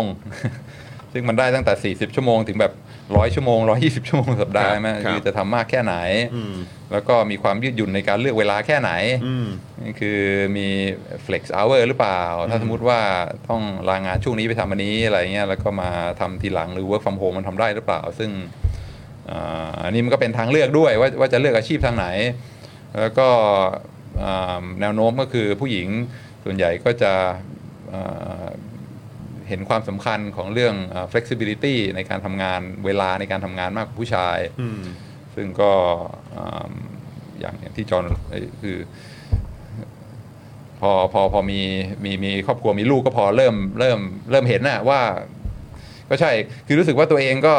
ค่อนข้างพยายามอ่ารับผิดชอบในการเลี้ยงลูกอะไรนะ แล้วก็อ่าดูไมแชร์ใช่ไหมเลี้ยงลูกพาลูกเข้านอนอะไรพวกเนี้ยก็ไม่ ไม่ไม่ได้ต้องการให้รู้สึกว่ามันมันไม่เท่าเทียม แต่ว่าสุดท้ายแล้วพอมาดูเรื่องความเสียสละอะไรเงี้ยในในในในในการมีครอบครัวในการมีลูกเนี่ยยังไงก็อ่าผู้หญิงก็ก็เสียสละมากกว่าอืมอยู่แล้วอืมคือตั้งแต่ตอนอาตั้งท้องใช่ไหมตั้งครรภ์แล้วอ่าอืมคือร่างกายก็เปลี่ยนแปลงแล้วก็คลอดต้องคือยังไงก็ต้องลาหลังจากคลอดใช่ไหมใช่พักฟื้นแล้วก็นะอืมอ่าถึงเวลาอ่า เลี้ยงลูกอะไรเงี้ยแน่นอนก็ไม่ได้ไม่ได้แปลว่าพ่อเนี่ยให้ความสำคัญลูกน้อยกว่าก็เลี้ยงเท่ากันใช่ไหมอ่าถึงเวลาพาเข้านอนเสร็จแต่พอถึงแบบโอเคนะ ยื่นให้พี่เลี้ยงอ่าไปทำงานอะไรเงี้ยรู้สึกว่าก็สามารถที่จะโอเคพี่เลี้ยงโอเคทำงาน แต่ว่าทางด้าน psychology จิตวิทยาเนี่ยซึ่งคือค่อนข้างชัดเจนว่าแม่ก็จะมีความแบบว่าา นะ ต้องเช็คต้องคิดล่วงหน้าว่าลูกจะเป็นยังไงเป็นห่วงอะไรเงี้ยขนาดแบบว่า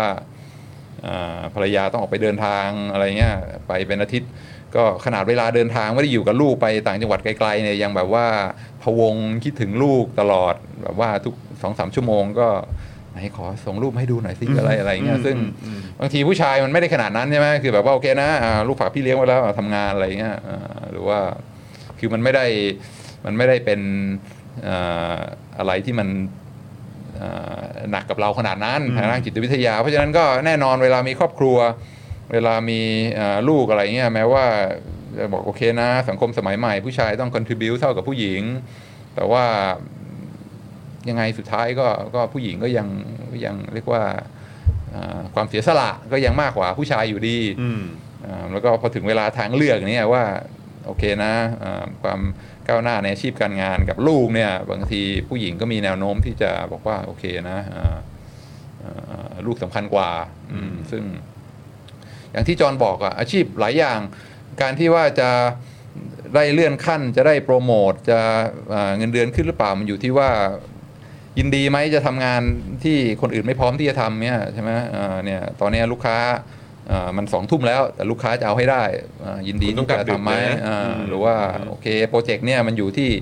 อินเดียมันอยู่ที่ศรีลังกาไหมจะไปทำไหมถ้าไปทำก็มีโอกาสก้าวหน้าอืมคือเห็นคนที่แบบก้าวหน้าในอาชีพนี้คือคนที่พร้อมไงอืมโอเค ให้ไปอยู่อินเดียปีหนึ่งไปอืมอ่าเจ้านายส่งไปไหนเอาลุยอ่าแม้ว่ามันจะลำบากมันจะไม่สบายมันต้องไกลบ้านอะไรเงี้ยก็ก็ก็พร้อมทำทุกอย่าง แต่ว่าอ่าตามอย่างที่ ประสบการณ์ก็คือในครอบครัวเนี่ยโอกาสที่อ่าผู้หญิงจะเลือกออปชันเหล่านั้นมันก็น้อยกว่าใช่ไหมอืมแล้วอย่างว่าพอมีได้รับโปรโมทมันก็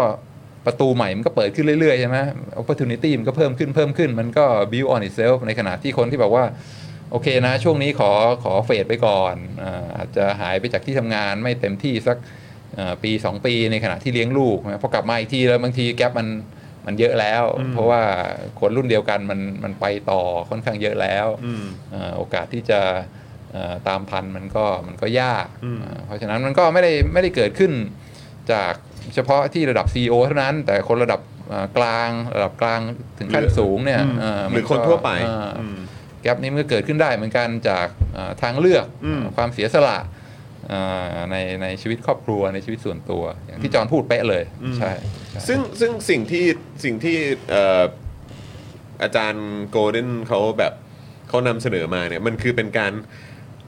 คือคือมันมันเป็นงานวิจัยที่ที่สร้างความเข้าใจมากยิ่งขึ้นไหมฮะให้แบบว่าให้ให้คนเข้าใจกันมากยิ่งขึ้นว่าอืมว่าประเด็นมันอยู่ตรงนี้อืมอืมมันไม่ได้เกี่ยวกับว่ามันเท่าหรือไม่เท่า แต่คืออมันคือจากข้อมูล และที่ไปค้นมาจากอดีตจนถึงปัจจุบันเนี่ยไอ้ความเปลี่ยนแปลงอะไรต่างๆเนี่ยมันก็อธิบายถึงอืมแบบแบบเขาเรียกว่าอะไรเหมือนความแตกต่างของ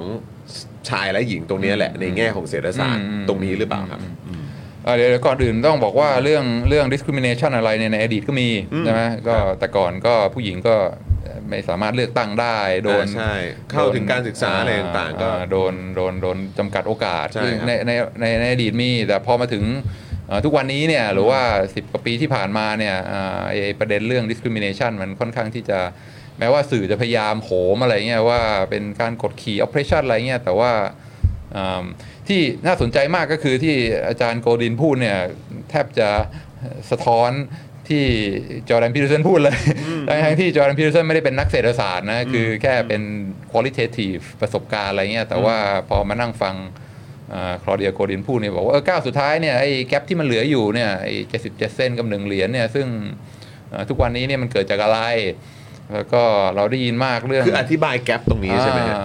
อ่าอธิบายเอ่อเราได้ยินสื่อใครต่อใครออกมาดราม่ากันว่ามันเป็นเรื่อง oppression เรื่องความไม่เท่าเทียมแต่ความจริง มันคืออย่างนี้อ่าที่จากข้อมูลจากการทำวิจัยทางด้านเศรษฐศาสตร์ของคลอเดียโกดินก็ค่อนข้างที่จะ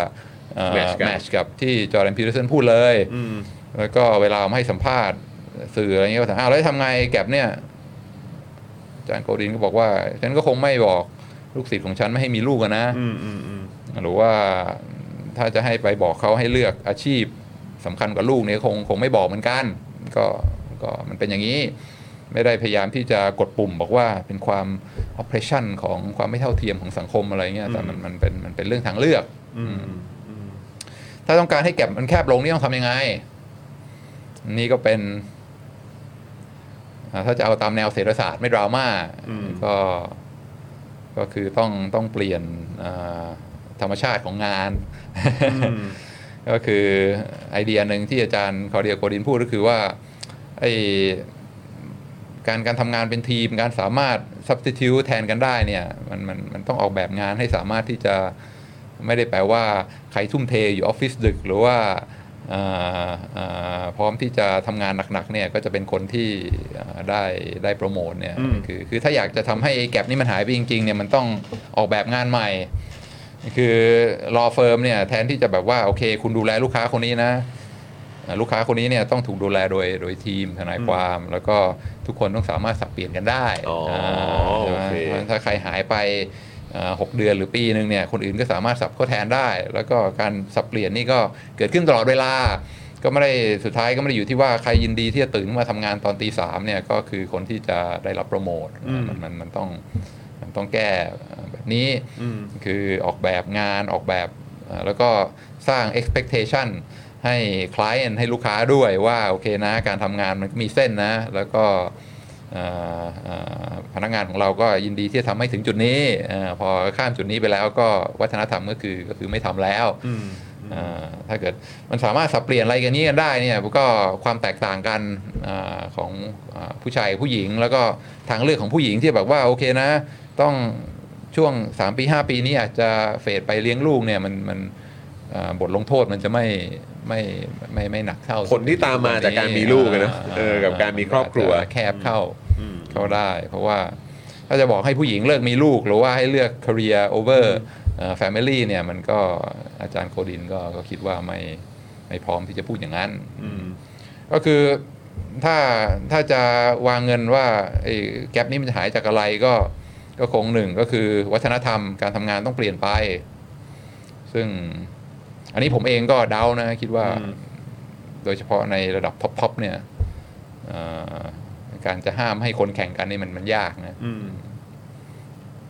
เขาไปสัมภาษณ์ไม้ไทสันนะตอนที่ยังเป็นแชมป์โลกอยู่นะบอกว่าได้ข่าวคุณลุกขึ้นมาวิ่งตอนตีสี่จริงหรือเปล่าบอกจริง วิ่งตอนตีสี่เนี่ยนะเอ่อทำไมคุณเป็นแชมป์โลกอยู่นะตอนเนี้ยน็อกทุกคนบอกอ๋อก็เพราะว่าเอ่อ คู่ท้าชิงลุกขึ้นมาวิ่งตอนตีห้าเพราะฉะนั้นผมต้องลุกขึ้นมาวิ่งตอนตีสี่แล้วก็ถ้าผมไปสืบรู้มาว่าคู่ท้าชิงมันลุกขึ้นมาวิ่งตอนตีสี่ผมก็จะลุกขึ้นมาวิ่งตอนตีสองเอ่อคือถึงจุดหนึ่งเนี่ยมันห้ามให้คนแข่งกันไม่ได้ใช่ไหมเพราะฉะนั้นการจะบอกว่าโอเคออกแบบงานให้ทุกคนทำพอๆกันไม่แข่งกันมากอะไรเงี้ยอันนี้ก็ก็ยังมองคือคือไม่ค่อยไม่ค่อยเชื่อว่ามันอืมมันจะไปในทางนี้ได้อืมอีกอย่างก็อาจจะเป็นเทคโนโลยีใช่ไหม ก็อ่าผู้หญิงก้าวเข้ามามีบทบาทในตลาดแรงงานมากขึ้น เพราะเทคโนโลยีมันเปลี่ยนไป ก็ถ้ามันถึงจุดที่คนเราสามารถทำงานได้อย่างเรียกว่าร้อยเปอร์เซ็นโดยที่ไม่ต้องไปอยู่ที่ออฟฟิศ telework อะไรได้ค่อนข้างร้อยเปอร์เซ็นอะไรเงี้ยนั้นก็อาจจะทำให้ให้ gap มันมันมันแคบลงได้เหมือนกันอืมอืมแต่ไม่อืมอืมอะไรฮะแต่ไม่ใช่ประเด็นดราม่าเรื่องสร้างทัศนคติอะไรอืมอ่าหรือว่าเลิกกดขี่มันมันมันผ่านจุดนั้นมานานแล้วอืมอืม แต่ว่าคือมันก็แล้วแต่จะมองนะก็คือว่าเอ่อถ้าบริษัทที่จะมีวิธีการทำงานในลักษณะถึงว่าสามารถสามารถทำเป็นทีม แล้วก็ถ้าเกิดว่าจะโตก็โตกันเป็นทีมอืมอืม เออโตกันแบบขึ้นมาเป็นแบบเป็นเป็นเป็นแบบเป็นกลุ่มอ่าเป็นกลุ่มเนอะอ่ามัมันไม่ใช่เป็นแบบ individual อ่าไม่ได้เป็นเป็นแบบบุคคลเลยนะอ่า เออมันก็มัน กับกับอีกแบบหนึ่งที่ ที่เป็นวิธีแบบที่เราค่อนข้างคุ้นเคยก็คือว่าคุณต้องทุ่มเทแล้วก็ต้องทุ่มเทให้งานหนักมากแล้วคือแบบต้องยอมที่จะสละแบบความสุขส่วนตัวหรืออะไรก็ตามเวลาส่วนตัวความสุขส่วนตัวเอิ่มความเป็นส่วนตัวอะไรต่างๆ เพื่อให้มีความก้าวหน้าทางด้านคาเรียและอาชีพอะไรเงี้ยคือแบบว่าคืออาจารย์อาจารย์วินัยว่าคือ ผมคิดว่าในช่วงที่ผ่านมามันก็คงพิสูจน์มาในระดับหนึ่งแหละว่าการทำแบบแบบหลังเนี่ยคือหมายความว่าการทุ่มเทและยอมเสียสละอะไรต่างๆเนี่ยมันมันทำให้อาชีพมันก้าวหน้ามากกว่าและ และในขณะเดียวกันมันก็ทำให้เหมือนองค์กรเนี่ยก็ก็ก็ใหญ่ขึ้นหรือเติบโตขึ้นหรือว่าร่ำรวยขึ้น หรือว่าได้กำไรอะไรต่างๆ มากยิ่งขึ้นด้วยเหมือนกัน คืออาจารย์วินัยคิดว่ามันมีความเป็นไปได้ไหมที่ว่าวิธีการทำงาน ในในลักษณะของการเป็นกลุ่มในการเป็นทีมในการที่จะชดเชยได้แบบอะไรต่างๆอะไรเงี้ยมันก็สามารถทำให้บริษัทเติบโตอ่าอ่า ได้ด้วยเหมือนกันอ่าอ่าอือ่ามเพราะมันก็เหมือนคล้ายๆเอาเอาตรงๆ มันก็กึ่งๆคล้ายๆเป็นแนวคิดใหม่เหมือนกันนะที่จะหยิบเอาวิธีนี้มาใช้ อืมอืม ในในในแวดวงต่างๆอือะมอืมเออใช่ไหมฮะเพราะว่าคือแบบบางทีบางทีแบบอย่างที่อาจารย์วินัยบอกว่าเออแบบ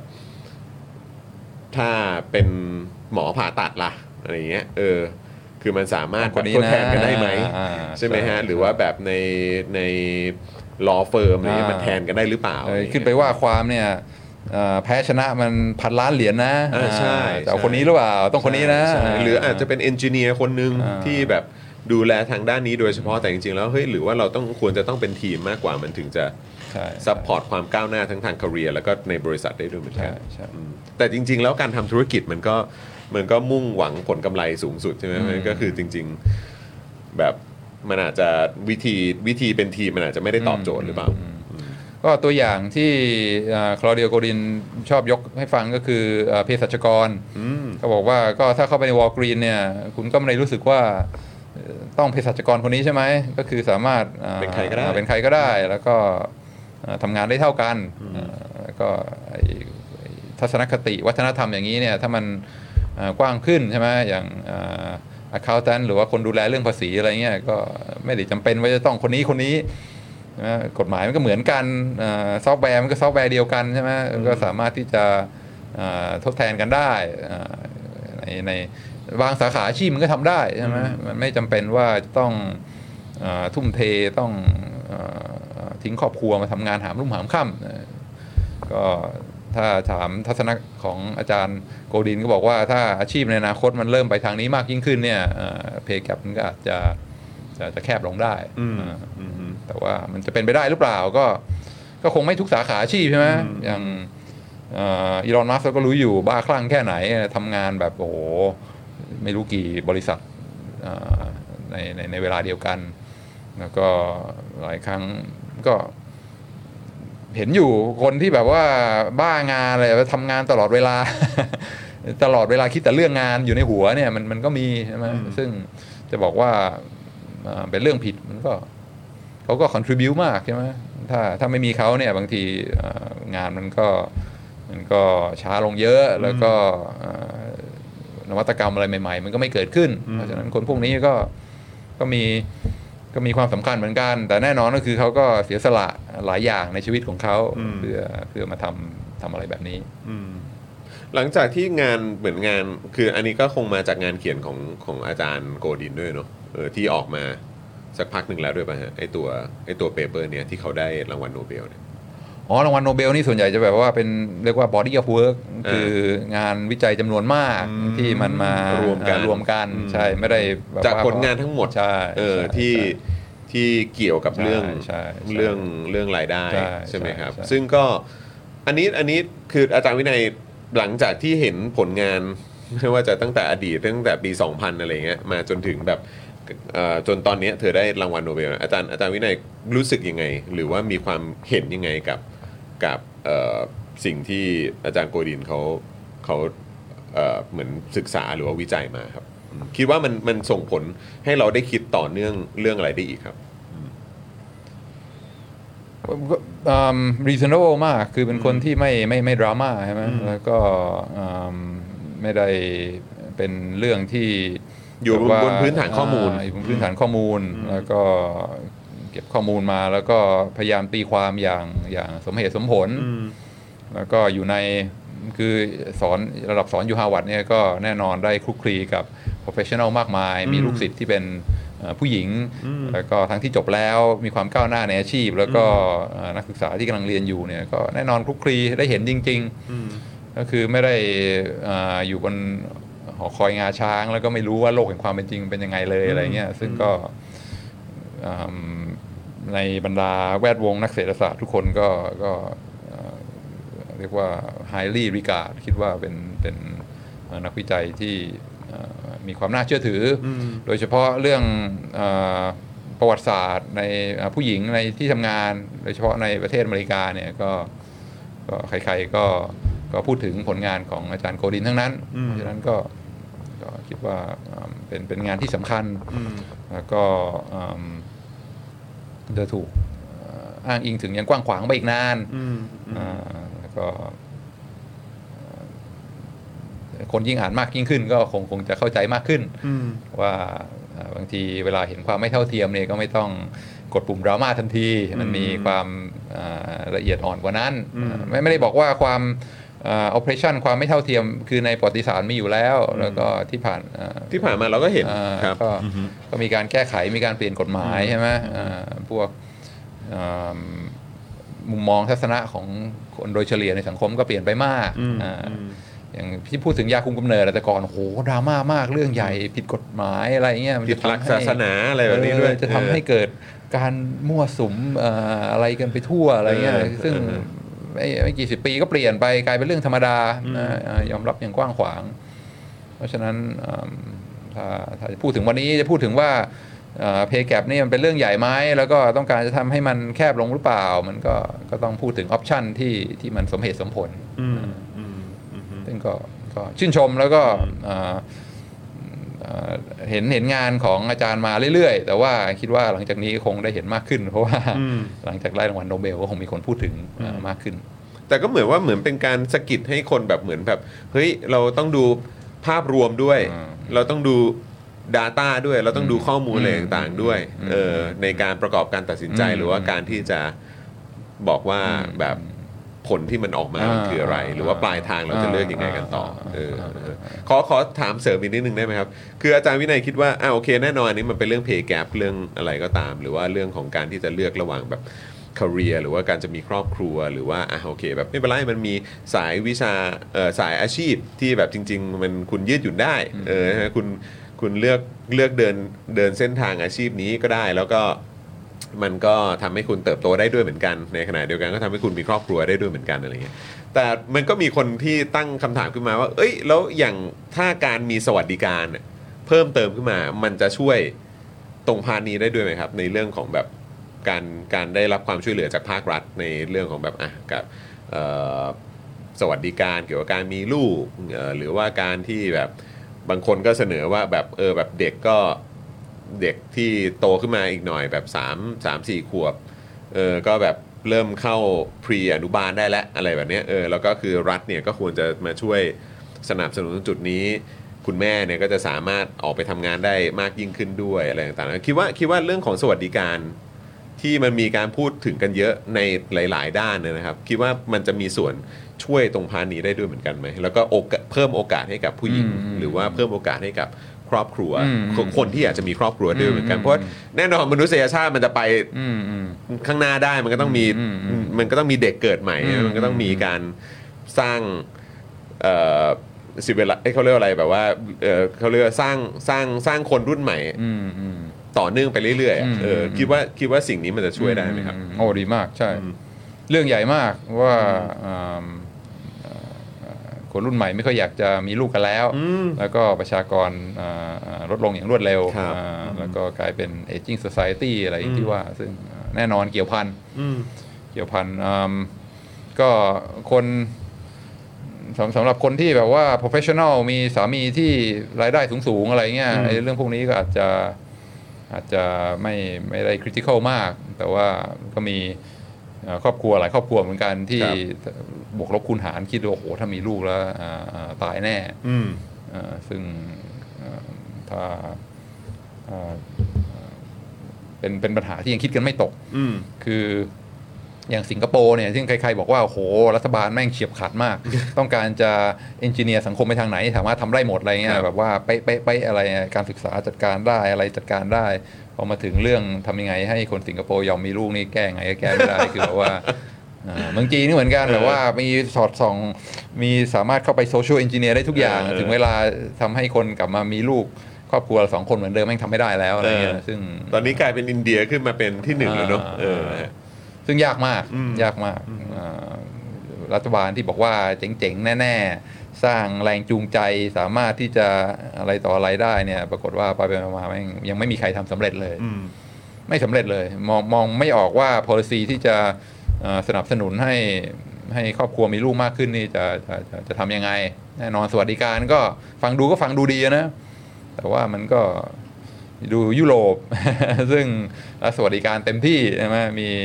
เอ่ออะไรมากมายก็ยังอัตราการเกิดก็ยัง ยังค่อยๆ น้อยลงน้อยลงเอ่อคนที่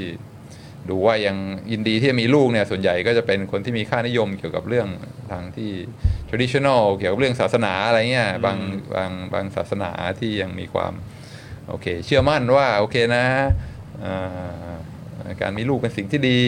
เอ่อครอบครัวเป็นเรื่องสำคัญ พระเจ้าจะดูแลอะไรเงี้ยก็ก็ยังยังเป็นกลุ่มน้อยที่ยังค่อนข้างมีลูกเอ่อเข้ามาทดแทนได้ แต่ว่าถ้าเอ่อ สังคมสมัยใหม่ ครอบครัวรุ่นใหม่นี่ก็ยังยังเป็นปัญหาที่คิดไม่ตกว่าทำไงถึงจะยอมมีลูกกัน มันมันมันมันดูสวนทางหรือย้อนแย้งกันไหมครับ คือเศรษฐศาสตร์คือคือศาสตร์ของการว่าจะเขาเรียกว่าอะไรนะเออบริหารจัดการทรัพยากรที่มีอยู่จำกัดอย่างไรบ้างใช่ไหมฮะแต่ว่าในขณะเดียวกันก็คือ มนุษย์เราก็ก็เหมือนจะบริโภคยิ่งมีมากก็ยิ่งบริโภคมากขึ้นเรื่อยๆ แล้วมันมันจะมีความมันมันดูสวนทางไหมครับ คือในมุมมองของนักเศรษฐศาสตร์คือมองว่าเออแบบการที่การที่จะเพิ่มปริมาณประชากรอย่างเงี้ยมันมันมันจะไปสวนทางกับการที่จริง ๆ ทรัพยากรบนโลกใบนี้มันก็มีน้อยลงเรื่อยๆ คืออันนี้เรายังไม่ต้องพูดถึงแบบจะไปดาวอังคาร จะไปดวงจันทร์ จะไปขุดแร่ทงแร่ธาตุอะไรบนบน ดาวดวงอื่นนะฮะคือเอาแค่เฉพาะบนโลกใบนี้ก่อนนะในมุมมองของนักวิทเอ้ยของนักเศรษฐศาสตร์เนี่ยคือคือคิดเห็นว่ายังไงฮะกับเรื่องนี้ครับเออเอ่อเอ่อทางออกทางออกที่จะทำให้เรารอดเนี่ยไม่ใช่ว่าเอ่อการมีคนน้อยลงอ่าเพราะว่าตอนนี้โมเมนตัมก็คือดูประเทศใหญ่ๆ ในเอเชียจีนอินเดียเนี่ยก็ประชากรเป็นพันล้านคนแล้ว แล้วก็รู้ว่ามันจะไปทางไหนอ่า เพราะฉะนั้นทางออกทางรอดของเราเนี่ยไม่ใช่ไม่ใช่ว่าเอ่อบริโภคให้น้อยลงอะไรเงี้ยมันไม่ใช่ทางออกทางรอดเดียวที่พอจะมีทางเป็นไปได้ก็คืออินโนเวชันเทคโนโลยีใหม่ๆอืมคือต้องต้องหาวิธียังไงก็ได้ทำให้เอ่อการใช้พลังงานเนี่ยมันมีประสิทธิภาพมากขึ้น การสร้างพลังงานมันสะอาดขึ้น อันนี้คือทางรอดทางเดียวอืมเอ่อไม่งั้นถ้าไปทางเดิมอะประเทศ ที่ร่ำรวยแล้วยุโรปอเมริกาลดจำนวนประชากรลดการเอ่อบริโภคก็ลดไปเถอะ แต่ว่าจีนกับอินเดียเขาไปแล้ว แล้วก็ถ้าไม่มีทางเลือกไม่มีเทคโนโลยีใหม่ๆยังไงก็ไม่รอดอืมเพราะฉะนั้นประเด็นก็คือว่าเอ่อเป็นเรื่องเทคโนโลยีเรื่อง innovation innovation มาจากไหนมาจากคนอืมอ่าเพราะฉะนั้นถ้าไม่มีคนไม่มีอ่าไอเดียใหม่ ๆ ไม่มีอ่าอ่าสิ่งพวกนี้มาเนี่ยมัน คือยิ่งยิ่งคนมากมันก็ยิ่งอินโนเวชันมาก ถ้าไม่มีคนมีแต่คนสูงอายุอะไรเงี้ยมันก็โอกาสที่จะมี breakthrough เทคโนโลยีแล้วก็ทางออกทางรอดของมนุษยชาติมันก็ยิ่งน้อยลงน้อยลงอืมเพราะฉะนั้นอ่าถ้าอ่าถ้าถามนักเศรษฐศาสตร์ก็บอกว่าจะเอาวางเงินตรงไหน จะวางเงินตรงที่ว่าคนน้อยลงน้อยลงหรือเปล่าจะทำให้เรารอด หรือว่าจะวางเงินที่ว่าเออมี พลังงานใหม่เทคโนโลยีใหม่ที่ทำให้เรารอดเนี่ยอืมวางเงินตรงอันนี้ดีกว่าอ่ดีกว่าอืมจะให้เดิมพันเดิมพันกับอันนี้ดีกว่าอ่ใช่ใช่แล้วก็การที่คนไม่ยอมมีลูก จะมีแต่คนสูงอายุเนี่ยมันทำให้ทางรอดทางนี้เนี่ยมันดูมืดมนลงมากกว่าที่จะสว่างขึ้นอืมอืมอืมก็น่าสนใจมากครับเพราะว่าคือนี่อันนี้เป็นตัวเลข อันนี้คือเมื่อเมื่อเมื่อสองปีที่แล้วเนอะนะครับแต่ว่ามันเป็นตัวเลขที่น่าสนใจก็คือว่าประเทศไทยเรานี่ก็ติดอันดับ เอาจริง ๆ ก็ท็อป 10 อยู่นะ ก็ท็อป 10 ของประเทศที่มีประชากรที่สูงอายุอะอืมเออนะครับแบบว่าคือเข้าสู่ aging society ด้วยความเร็วมาก อย่างเร็วมากครับ แล้วที่ตกใจก็คือว่าอันดับหนึ่งนี่เป็นฝรั่งเศสนะนะฮะอันดับ 2 นี่คือสหรัฐ อันดับ 3 อินเดีย อันดับ 4 อินโด อันดับ 5 จีน อันดับ 6 ญี่ปุ่น อันดับ 7 ลาว อันดับ 8 ไทย เราก็อยู่ในท็อป 10 เหมือนกันนานาน่าจะกลับกันนะ คิดว่าอันดับหนึ่งน่าจะอยู่ข้างล่างมากกว่า น่าจะเป็นพวกอ๋อเกาหลีเหรอฮะญี่ปุ่นอ๋อมากกว่าโทษทีโทษทีอืม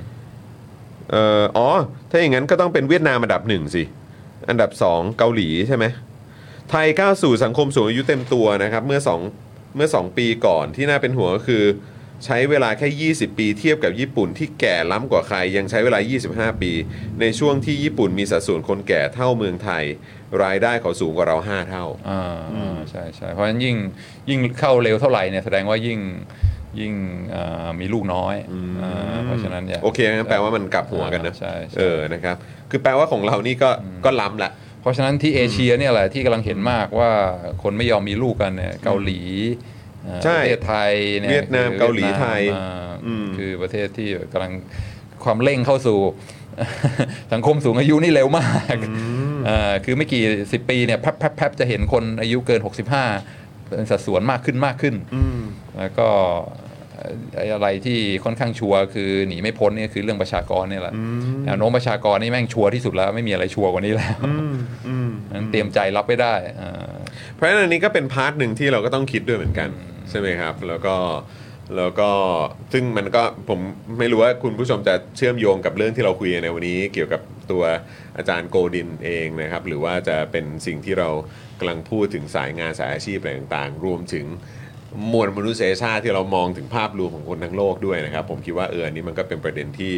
ที่มันก็น่าสนใจดีเหมือนกัน แล้วก็พออาจารย์วินัยบอกว่าเออนักเศรษฐศาสตร์ถ้าให้วางเงินก็วางเงินกับเรื่องของ innovation หรือว่าการคิดค้นการพัฒนาเทคโนโลยี หรือว่าความรู้อะไรใหม่ ๆ ที่มันจะนำพาไปสู่อะไรที่มันดีกว่าดีขึ้น แล้วมันต้องดีขึ้นเรื่อยๆเนาะเออนะแต่ในขณะเดียวกันคือ พอมองย้อนกลับไป เราก็ไม่รู้ว่าไอ้เทรนด์ของการทำงานเป็นทีม แชร์กันได้ ปรับเปลี่ยนกันได้ กับอีกมุมนึงก็คือคนที่บ้างานมากแล้วก็แบบ แบบมีโอกาสอะไรก็ทำนะพร้อมลุยเอ่อบางบางกลุ่มบางคนก็มองข้ามเรื่องแบบหรือเอาเรื่องครอบครัวเรื่องอะไรต่างๆ เป็นเรื่องรอง เอาเรื่อง career เอาเรื่องเอ่อเรื่องหน้าที่การงานหรือสิ่งที่ตัวเองสนใจมาเป็นระดับหนึ่งเนี่ยอันนี้มันก็เป็นสิ่งที่มัน create หรือว่าสร้าง innovation ใหม่ ๆ หรือว่าสร้างสร้าง สร้างอะไรต่างๆ ได้อีกเยอะเออแต่ในขณะเดียวกันการทำงานกันเป็นทีมการ substitute การทดแทนกันได้ ในกลุ่มในกลุ่มเนี่ยมันจะสามารถนำพาเอ่อการพัฒนาที่มันเร็วเท่ากับไอ้วิธีการเดิมๆ ที่เราคุ้นเคยกันหรือเปล่า อันนี้ก็น่าสนใจดีเหมือนกันใช่ใช่นะครับใช่นะฮะก็ก็อาจจะต้องเลือกอะเออว่าว่าจะเป็นเวไหนหรือทางไหนดีโอ้ดีมากดีมากนะฮะดีมากใช่เออก็ใช่ก็ เราเราก็วนมาได้นะฮะเรื่องนี้เออนะฮะเอิ่มจริงครับการทำให้ลูกไม่เป็นภาระนี่แหละครับสำคัญเออคุณ Tiger Ace บอกมานะครับ คือไม่ให้โครงสร้างพื้นฐานสำหรับเด็กเนี่ยแหละทำใจเลยครับว่าทำไมไม่มีลูกเออนะครับ คือต้องทำให้ทรัพยากทำให้ทรัพยากรแหละครับ ไม่งั้นก็มีผู้สูงอายุไปเถอะครับอ๋อนะฮะคือหมายความว่าการกระจายเหรอหรือเปล่า คุณเซเอ่อคุณสุเอ่ออะไรอะคุณคุณคุณ คุณคุณสุมักหรือเปล่าผมไม่แน่ใจเศรษฐศาสตร์นี่เริ่มจากเรื่องปรัชญาศิลธรรมไหมครับอาจารย์เออนะฮะอ๋อต้องเอาเรื่องนี้มามาคำนึงถึงด้วยหรือเปล่าเหรอหรือว่ายังไงอ่าก็อดัมสมิธใช่ไหมที่บอกว่าเป็นอ่าบิดาของเศรษฐศาสตร์ยุคใหม่เนี่ยครับที่ดังๆก็คืออ่า wealth of nations อืมก็คือ wealth ก็คือเรื่องเรื่องความร่ำรวยใช่ไหมอืมเรื่องการค้าเศรษฐศาสตร์แต่ความจริงเนี่ยอีกเล่มหนึ่งที่เขียนเขียนก่อนด้วยนะอ่าอ่า พูดถึงเรื่องเนี้ยอ่า morality อืมอ่าการที่อะไรศีลธรรมอ่านะศีลธรรมอ่าเพราะฉะนั้นใช่ใช่สองอย่างมันมาด้วยกันอืมนะฮะเอ่อคุณแพมบอกว่าสมมุติถ้าผมกับน้องหญิงแต่งงานกันแล้ว ปัจจุบันยังแค่ดูใจกันอยู่ แค่ว่าผมจะดูแลเขายังไง ผมยังคิดหนักเลยครับอย่าว่าแต่เรื่องมีลูกเลยครับโอ้โหโหนี่หมายความว่าคือการจะมีครอบครัวเราก็ต้องคิดกันเยอะเนาะเออสมัยนี้นะครับเอิ่ม บ้านเรานี่ยังเห็นคนตั้งทันออกมาทำงานกันอยู่เลย แทบไม่ได้พักเออนะครับมันก็แล้วแต่สังคมอีกนะครับ แล้วแต่สังคมอีกนะครับ คุณโรสแมรี่บอกว่าคนมีตังค์ไม่อยากมีลูกคนไม่พร้อมทางการเงิน ก็มีลูก 3-4 คนเอออันนี้ก็ก็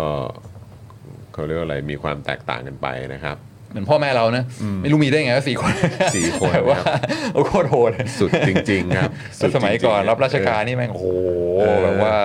เงินเออเดือนน้อยแล้วก็ใช่โอ้โหเออมีได้สี่คนนะแบบว่าใช่ใช่ใช่เออนับถือเออแบบว่าสมัยนี้คนหนึ่งก็จะแย่อยู่แล้วครับพี่เลี้ยงหลานกลับบ้านเนี่ยโอ้โหแบบโอ้โห โอเค ผมผมได้ยินแบบนี้ผมก็ค่อนข้างสบายใจฮะ เพราะว่าก็เรามี 2 คนแล้วอ่าจอห์นเชื่อไหม contribute คุณเหนื่อยจังวะแล้วก็แบบทำไมคุณเหนื่อยจังวะหรือว่ากูงองแงวะเนี่ยเออแบบคุณผู้ชมแบบผมงองแงเกินไปหรือเปล่า ผมแบบหนอแหนไปหรือเปล่าอะไรเงี้ยนี่คือแบ่งวันกับ อ่ากับกับอ่ากับคุณแม่เด็กด้วยนะฮะเออคุณแม่ลูกๆด้วยก็คือแบบแบ่งวันกันดูแลในหนึ่งสัปดาห์ด้วยแต่ว่ายังเหนื่อยเลย เออแต่ว่าไอ้ช่วงที่เราดูแลแต่ก็แต่ช่วงหลังผมก็ดูแลแบบยาวๆแล้วนะก็คือแบบว่าเป็นเป็นวีคเป็นวีคหรือแบบประมาณห้าหกวันด้วยซ้ำเลยเออแล้วก็คือแบบแบบในแต่ละเย็นน่ะพอขึ้นขึ้นมาห้องนอนเราก็นั่งพักตรงแบบเก้าอี้เออเชี่ยทำไมวันนี้เหนื่อยจังวะอะไรอย่างเงี้ยแล้วเราก็คิดอยู่ไงว่าเชี่ยหรือกูงอแงเกินไปวะหรือว่าแบบกูแบบเออแบบ สมัยก่อนพ่อแม่เราแบบเขาลำบากกว่านี้เปล่าวะอะไรเงี้ยนะเออแล้วแบบนี่สองคนเองนะเว้ยเอออะไรอย่างเงี้ยเรายังแบบคนเดียวยังบ่นเออไม่ใช่ป่ะเออก็เลยแบบยังคิดอยู่เลยคุณผู้ชมว่าผมแบบงอแงเกินไปแล้วไม่แต่ไม่ไม่แต่สรุปมันเหนื่อยนะ มันเหนื่อยนะ เออนะฮะเพราะฉะนั้นก็นะ ส่วนนี่กับพี่ชายแต่งงานแล้วไม่มีลูกแต่เลี้ยงแมวสองตัวแทนจ้าอ๋อโอเค คือไม่มีลูกนะแต่มีแต่ไปเป็นทาสแมวแทนอ่าโอเคครับผม คุณเบนเจบอกว่าเป็นผู้หญิงยุคนี้แทบแทบจะคลอดลูกที่ทำงานเลย โอ้นะครับเอิ่มคุณวิวิสาหรือเปล่าบอกว่าวิสาบอกว่าตัวตัวเร่งการไม่มีลูกน่าจะเป็นปัจจัยเศรษฐกิจและค่าแรงเป็นสำคัญที่สุดไหมครับ อืมอืม เป็นไปได้ไหมใช่ เรื่องของเศรษฐกิจมันน่าจะส่งผลไหมถ้าเกิดว่าเศรษฐกิจดีเนี่ยเราก็เราก็จะรู้สึกแบบ มองอนาคตมองว่าอนามันคตอ่ามีมีความหวังอืม แล้วก็ถ้ามองอนาคตว่าเออ อะไรต่ออะไรมันน่าจะดีขึ้นนะอืมเราก็ก็อยากที่จะมีลูกอืมอืมได้บอกโอ้โหยวันวันๆก็เอาตัวไม่รอดอยู่แล้วเนี่ยมันก็มันก็ต้องใช้ความกล้าหาญถึงระดับหนึ่งเออใช่ไหมฮะต้องกล้าหาญเลยนะเออแค่เลี้ยงตัวเองก็แทบจะแบบว่าเออเอ่อชักหน้าไม่ถึงหลังแล้วอ่าจะมีลูกอีกคนเนี่ยแม่งอ่าต้องต้องมีความแบบว่ารับรู้รับตาเออมีศรัทธานะเออต้องใช่ใช่มีต้องเฟมีสศรัทธาอะไรสักอย่าง เเออว่าว่าเราจะเลี้ยงดูเขาได้ใช่นะครับเอิ่มอยากมีลูกเหมือนกันค่ะ แต่คุยกับสามีแล้วสามียังบอกเลยว่า ถ้ามีลูกที่ประเทศไทยตอนนี้สภาพคล่องไม่ดีพอ อาจทำให้ทั้งครอบครัวลำบาก และเราจะดูแลเออดูแลลูกได้ไม่ดีพอ เพราะยังต้องทำงานหนักทั้งคู่ปอลอนะครับเอ่อสามีเป็นฝรั่งอ่าโอเค คุณพิงกี้แชร์ให้ฟังนะครับ อืม คุณเอ่อบอกว่าจะมีทั้งทีอยากเลี้ยงให้ดี อยากมีเวลาในการดูแลเอออันนี้ก็ผมคิดว่าใครที่เป็นคุณพ่อคุณแม่ ก็ย่อมต้องต้องการสิ่งนี้อยู่แล้วแหละเออนะครับได้ใช้เวลากับลูกๆด้วย มีเวลามีเวลากับเขาอะเออมีเราก็ได้ดูแลแล้วมีแรงมีแรงพอ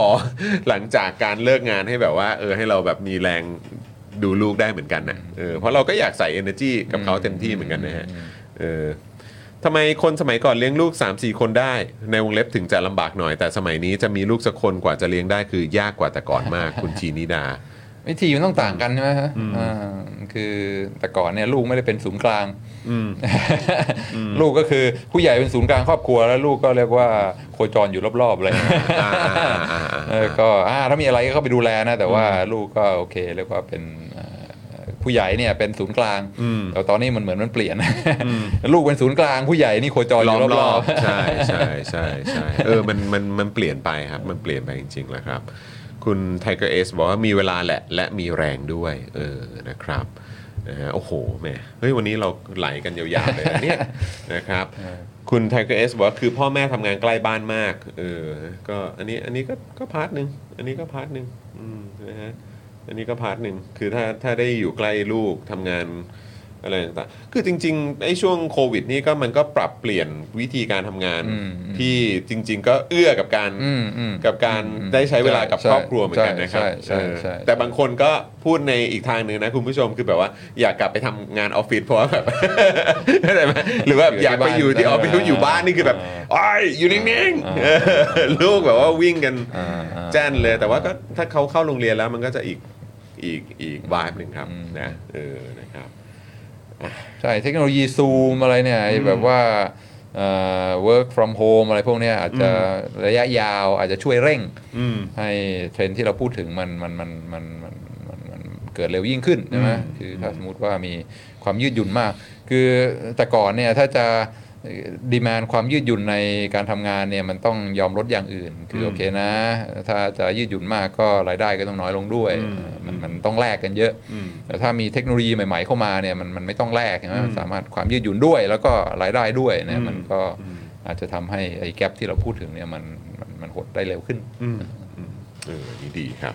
เอ่อเข้าโรงเรียนแล้วเรามีสมาธิทำงานโอ้เย่ครับผมเอ่อ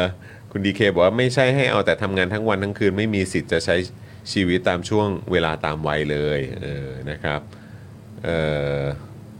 คุณพิงกี้บอกว่าโลกมันหมุนเร็วจริงๆเออนะครับคุณธนาโนนบอกว่าเลี้ยงลูกอะได้ แต่เลี้ยงให้ดีอะแต่จะเลี้ยงให้ดีอะยากอ่าครับผมเออนะครับผมก็คงรายละเอียดเยอะครับนะฮะนี่เราคุยกันเรื่องเจนอะไรนะเจนอะไรนะเอ่อผู้หญิงในตลาดแรงงาน เจนเดอร์ไปไปมาๆกลายเป็น ต่างๆที่มาเรื่องเลี้ยงลูกได้ไงฮะเนี่ยเออโอเค ใช่แต่ก็ถูกแหละเออเอ่อที่จอนยกประเด็นขึ้นมาก็ถูกต้อง เพครับราะมันครับเอ่อเกี่ยวเนื่องกันมาเรื่องว่าคนไม่มีลูกอืมแล้วก็คนไม่มีลูกก็ก็ก็คือผู้หญิงก็เป็นเอ่อคนที่ตัดสินใจสำคัญอืมว่าว่าพร้อมไม่พร้อมมีไม่มีอืม ซึ่งถ้าอ่าแน่นอนเกี่ยวเกี่ยวเนื่องมาแล้วก็ถูกต้อง logical เป็นอืมเป็น logical สเต็ปที่ต้องต้องพูดถึงอืมซึ่งซึ่งอันนี้ก็ฝั่งผมแล้วกันผมรู้สึกว่าคือแบบคือเราก็ต้องคำนึงถึงพอพูดถึงประวัติศาสตร์มันถึงแบบมีความสำคัญเลยเนาะเออทำให้เราได้เรียนรู้ว่าแบบอดีตจนมาถึงปัจจุบันเนี่ยมันมันมันแตกต่างกันยังไง และมันมีมันมีเส้นทางของมันยังไงบ้าง ที่มันนำพามาถึงจุดนี้อะเนาะเออก็คือแบบในสมัยก่อนคนมันก็ไม่ได้เยอะ เท่านี้ใช่ไหมฮะเออถ้าย้อนกลับไปสมัยแบบก่อนปฏิวัติอุตสาหกรรม หรืออะไรต่างๆ คนมันปริมาณคนก็ไม่ได้เยอะขนาดนี้ ก็ความต้องการแรงงานเยอะ การเกิดอะไรต่างๆ ก็ไม่ใช่ว่าจะแบบเหมือนทุกวันนี้ที่มีความปลอดภัยสูงใช่ไหมฮะเออหรือแบบเรื่องของการยารักษาโรคเรื่องของนวัตกรรมทางการแพทย์อะไรเงี้ยมันก็ไม่ได้พัฒนาเหมือนกับยุคสมัยนี้อะไรอย่างเงี้ยเออใช่ไหมครับเรื่องความเท่าเทียม เรื่องการความเหลื่อมล้ำ เรื่องความเอ่อความไม่เท่าเทียมในเรื่องของสิทธิและเสรีภาพอะไรต่างๆมันก็มีความแตกต่างกันใช่ไหมฮะมันก็มันก็เลยแบบแตกต่างกันไปเรื่อยๆแต่พอคราวเนี้ยมาถึงยุคสมัยเราเนี่ยเออเราจะเราจะ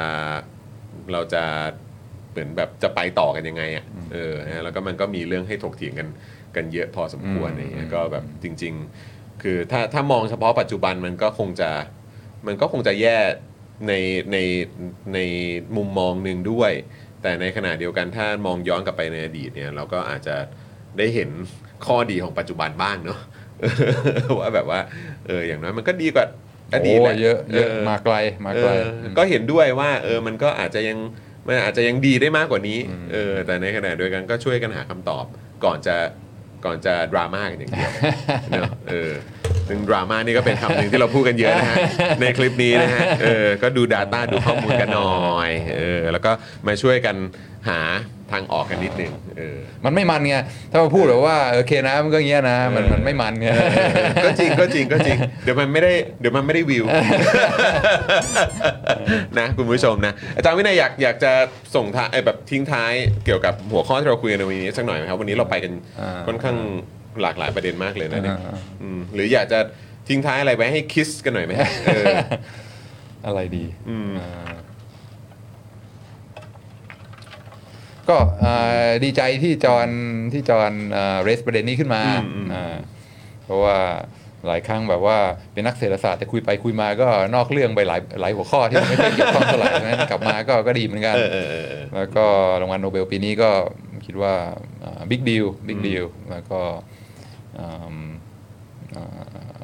ดีใจที่มาคุยกันบางทีรางวัลโนเบลแบบว่าออกมาสาขาที่แบบว่าเทคนิคมากๆไอ้เป็นวิธีการคำนวณอะไร time series data อะไรพวกเนี้ยซึ่งมันเอามาคุยคุยไม่ค่อยได้ แต่ว่าพอดีปีนี้ออกมาในแนวที่เป็น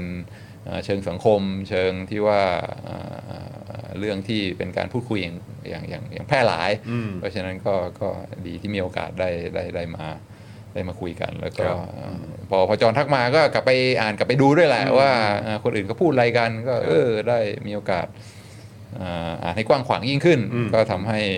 รู้สึกเอ่อชื่นชมอืมงานของอาจารย์เอ่อโกดินมากขึ้นพอสมควรครับครับก็ก็ เป็นประโยชน์อาจจะเอาไปออกข้อสอบได้ไอ้ยาเอาละครับคุณผู้ชม พอดีกำลังจะเข้าสู่ฤดูเออฤดูกาลอะไรนะใกล้แล้วใช่ไหม อ่าสอบมิดเทอมสอบไฟนอลสอบ PS เออตอนนี้ก็มีไอเดียอะไรต่างๆ มาออกข้อสอบบ้าง สักหน่อยสักหน่อยสักหน่อยสักหน่อยนะครับอ่าจะได้อ่านกันจะได้อ่านกันจะได้ไปติดตามอ่านกันนะครับนะฮะแอบส่องมาตลอดไม่เคยสมัครเป็น member เลย แต่วันนี้ดูหลายคลิปย้อนหลังตัดสินใจสมัครเลยฮะ Happy Anniversary เอ่ออ๋อ เดคือแบบ day one หรือเปล่าฮะเออครับผมขอบคุณมากนะครับ ขอบคุณนะครับนะคุณม็อบ KFC นะคะ อาจารย์วินัยเพิ่งได้เข้ามาฟังปลอ24บวกแล้วอ่าอ๋อครับผมเป็น member 24บวกแล้วนะครับเอ่อคุณโอ้ยขอบคุณนะครับคุณผู้ชมมามาแสดงตัวกันเยอะๆมาสมัคร member กันเยอะๆนะครับ สวัสดีคุณ Broccoli Boy คุณ Broccoli Boy บอกว่าอันนี้เป็นฤดูกาลเชือดนักเรียนหรือเปล่าฮะ โอ้โหแหม สร้างความสนุกเออสร้างความสนุกมานะ บันเทิงท้าทายในชีวิตเออท้าทายอ่ท้าทายมันสมองกันนิดนึง เออนะครับ คุณ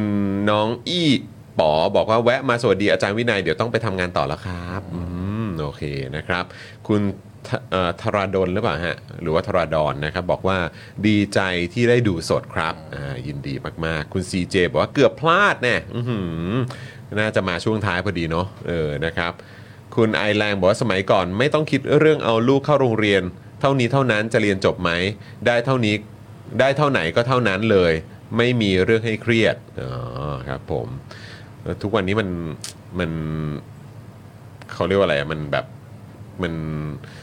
ทัศนคติและมุมมองมันเปลี่ยนไปจากสมัยก่อนเยอะนะฮะแถมมีโซเชียลมีเดียมีอะไรเข้ามามันมีอะไรให้เปรียบเทียบเยอะบางทีถ้าคนแบบว่าไม่ทันคิดไม่ทันได้รู้ตัวอย่างเงี้ยบางทีก็จะแบบกลายเป็นว่าเครียดไปอีกเออมีมีลูกมีครอบครัวต่างๆ ก็เครียดไปอีกนะครับคุณ S สวัสดีนะครับ คุณ S บอก FC อาจารย์วินัยรายงานตัวนะครับโอ้เขอบคุณครับสวัสดีนะครับอ่านนะฮะ อะโอเคครับคุณผู้ชมครับนี่เที่ยงกว่าแล้ววันนี้อาจารย์วินัยมีสอนไหม ครับครับมีอ่าใช่ไหมสอนเย็นช่วงครับเย็นมีสอนเย็นครับ โอเคโอเคนะครับนะก็เดี๋ยวเย็นนี้นะครับคุณผู้ชมเดี๋ยวเรามาเจอกันกับ Daily Topics ได้นะครับ เดี๋ยวเจอผมกับคุณถานะครับ แล้วก็อ่าเดี๋ยววันนี้เราก็จะมาพูดคุยกันกับเรื่องราว หรือข่าวสารที่มันเกิดขึ้นในช่วงสุดสัปดาห์ที่ผ่านมาด้วย รวมถึงวันนี้ด้วยนะครับ เดี๋ยวก็ติดตามกันวีคนี้นะครับ วันวันนี้เจอเจอคุณถาพรุ่งนี้เจออาจารย์ปิยบุตรโอ้โหอ่านะครับแล้วก็วันพุธก็เจอคุณปาล์มโอ้โหคุณปาล์มกลับมาทำงาน 1 วันก่อนเดินทางต่อโอ้นะครับใช่เหรอฮะ อ่าใช่ใช่เพราะฉะนั้นก็อันนี้เป็นช่วงช่วงเอ่อสัปดาห์ของการใช้เวลากับครอบครัวนะฮะของคุณปาล์มแล้วก็ทางพี่โรซี่ด้วยเหมือนกันนะครับนะก็เดี๋ยวเอาเป็นว่าเดี๋ยววันนี้เจอคุณถาก่อนนะพรุ่งนี้เจออาจารย์ปิยบุตร แล้วก็วันพุธเดี๋ยวเจอคุณปาล์มด้วยละกัน แล้วก็เช้านี้แล้วก็มา warm up กับอาจารย์วินัยก่อนนี่ครับนะฮะก็ขอบคุณ supporter ทุกคนนะครับอ่าเห็นอ่าอ่าตัวเลขอ่า VIP ทุกคนกันแล้วก็อ่าชื่นใจนะครับเนอะอ่าขอบคุณที่เป็นกำลังใจในการอ่าผลิตสื่อออืมนะครับแล้วก็อ่าอ่าแน่นอนเรามีกำลังก็ด้วยด้วย supporter ครับทั้งหลาย ใครที่ส่องๆอยู่นะครับ อย่างเมื่อกี้อ่าฟังอ่าแล้วก็คิดว่าเออได้เวลาแล้วที่จะเข้ามาสนับสนุนแล้วก็เข้ามา comment เข้ามาแสดงตัวนะครับอ่าให้เกิดความคุ้นเคยได้ ได้มีส่วนร่วมอ่าในการคุยในการถามคำถามก็ก็ขอเชิญนะครับครับผมอ่าแน่นอนเราก็เอ่อผลิตคอนเทนต์อย่างต่อเนื่องใช่นะครับใช่อ่าใช่มีใช่มีทุกรูปแบบอ่าคนที่มาคุยก็อ่ามากหน้าหลายตานะครับ เพราะฉะนั้นอ่าช่วยกันช่วยกันสปอร์ตให้อ่ามีกำลังใจในการผลิตสื่อมาเรื่อยๆเนี่ยก็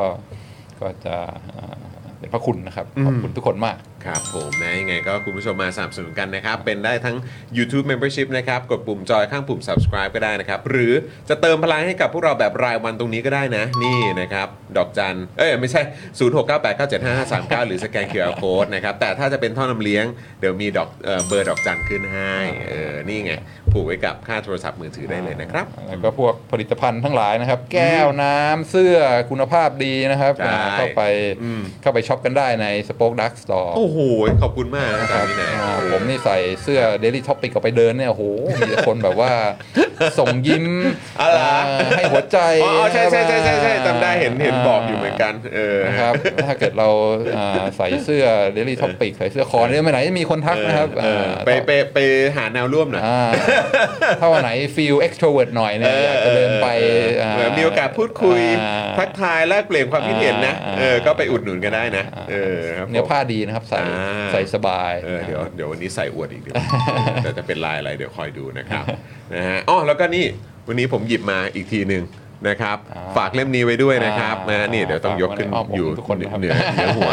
นี่เล่ม Economic นี้ Development Parable ใช่ถูกต้องนะครับ ใครที่เป็น FC อาจารย์วินัยอะอ่าเออนะครับก็สามารถไปอุดหนุนกันได้ มีแบบดิจิตอลก็มีนี่อ่าครับใช่ไหมอ่านตอนนี้ Kindle เป็นได้ครับเป็นอ่า แบบดิจิตอลก็มีแล้วนะครับ คุณผู้ชมสามารถอุดหนุนได้นะครับนะแล้วก็ถ้าเกิดว่าอยากเป็น paperback เนี่ยก็ลองเข้าไป search ดูนะครับ แล้วก็สั่ง แต่ว่าตอนนี้น่าจะต้องสั่งจากต่างประเทศก่อนนะครับแต่ว่า Kindle เนี่ยสั่งได้แล้วนะครับคุณผู้ชมนะฮะแล้วก็คือจะแจกหลายทีแล้วยังไม่ได้แจกสักทีเดี๋ยวเดี๋ยวจะหาจังหวะแล้วก็หาโอกาสมาแจกอีกทีละกันนะครับคุณผู้ชมครับนะฮะยังไงก็ฝากของอาจารย์วินัยด้วยวันนี้เราก็ฟัง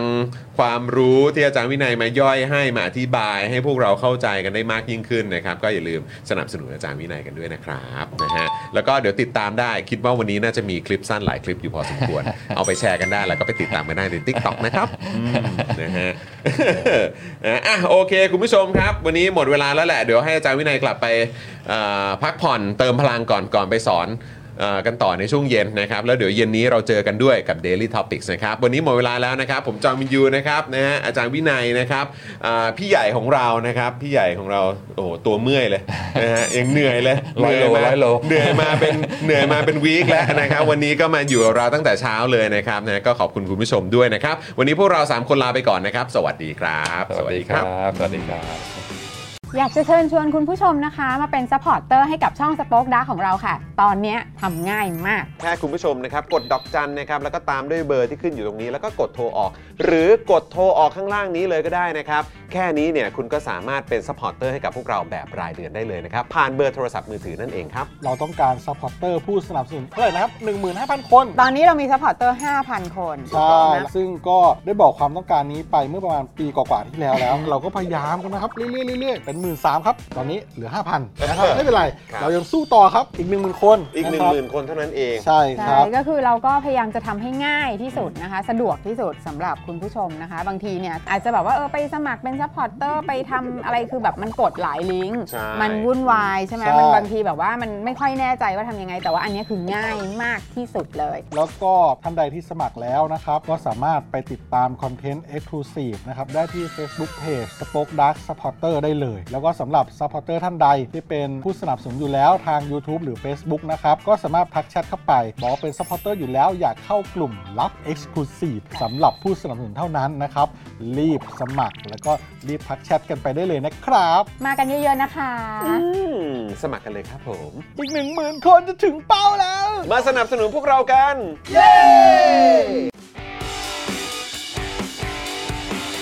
Daily Topics กับจอห์นวินยู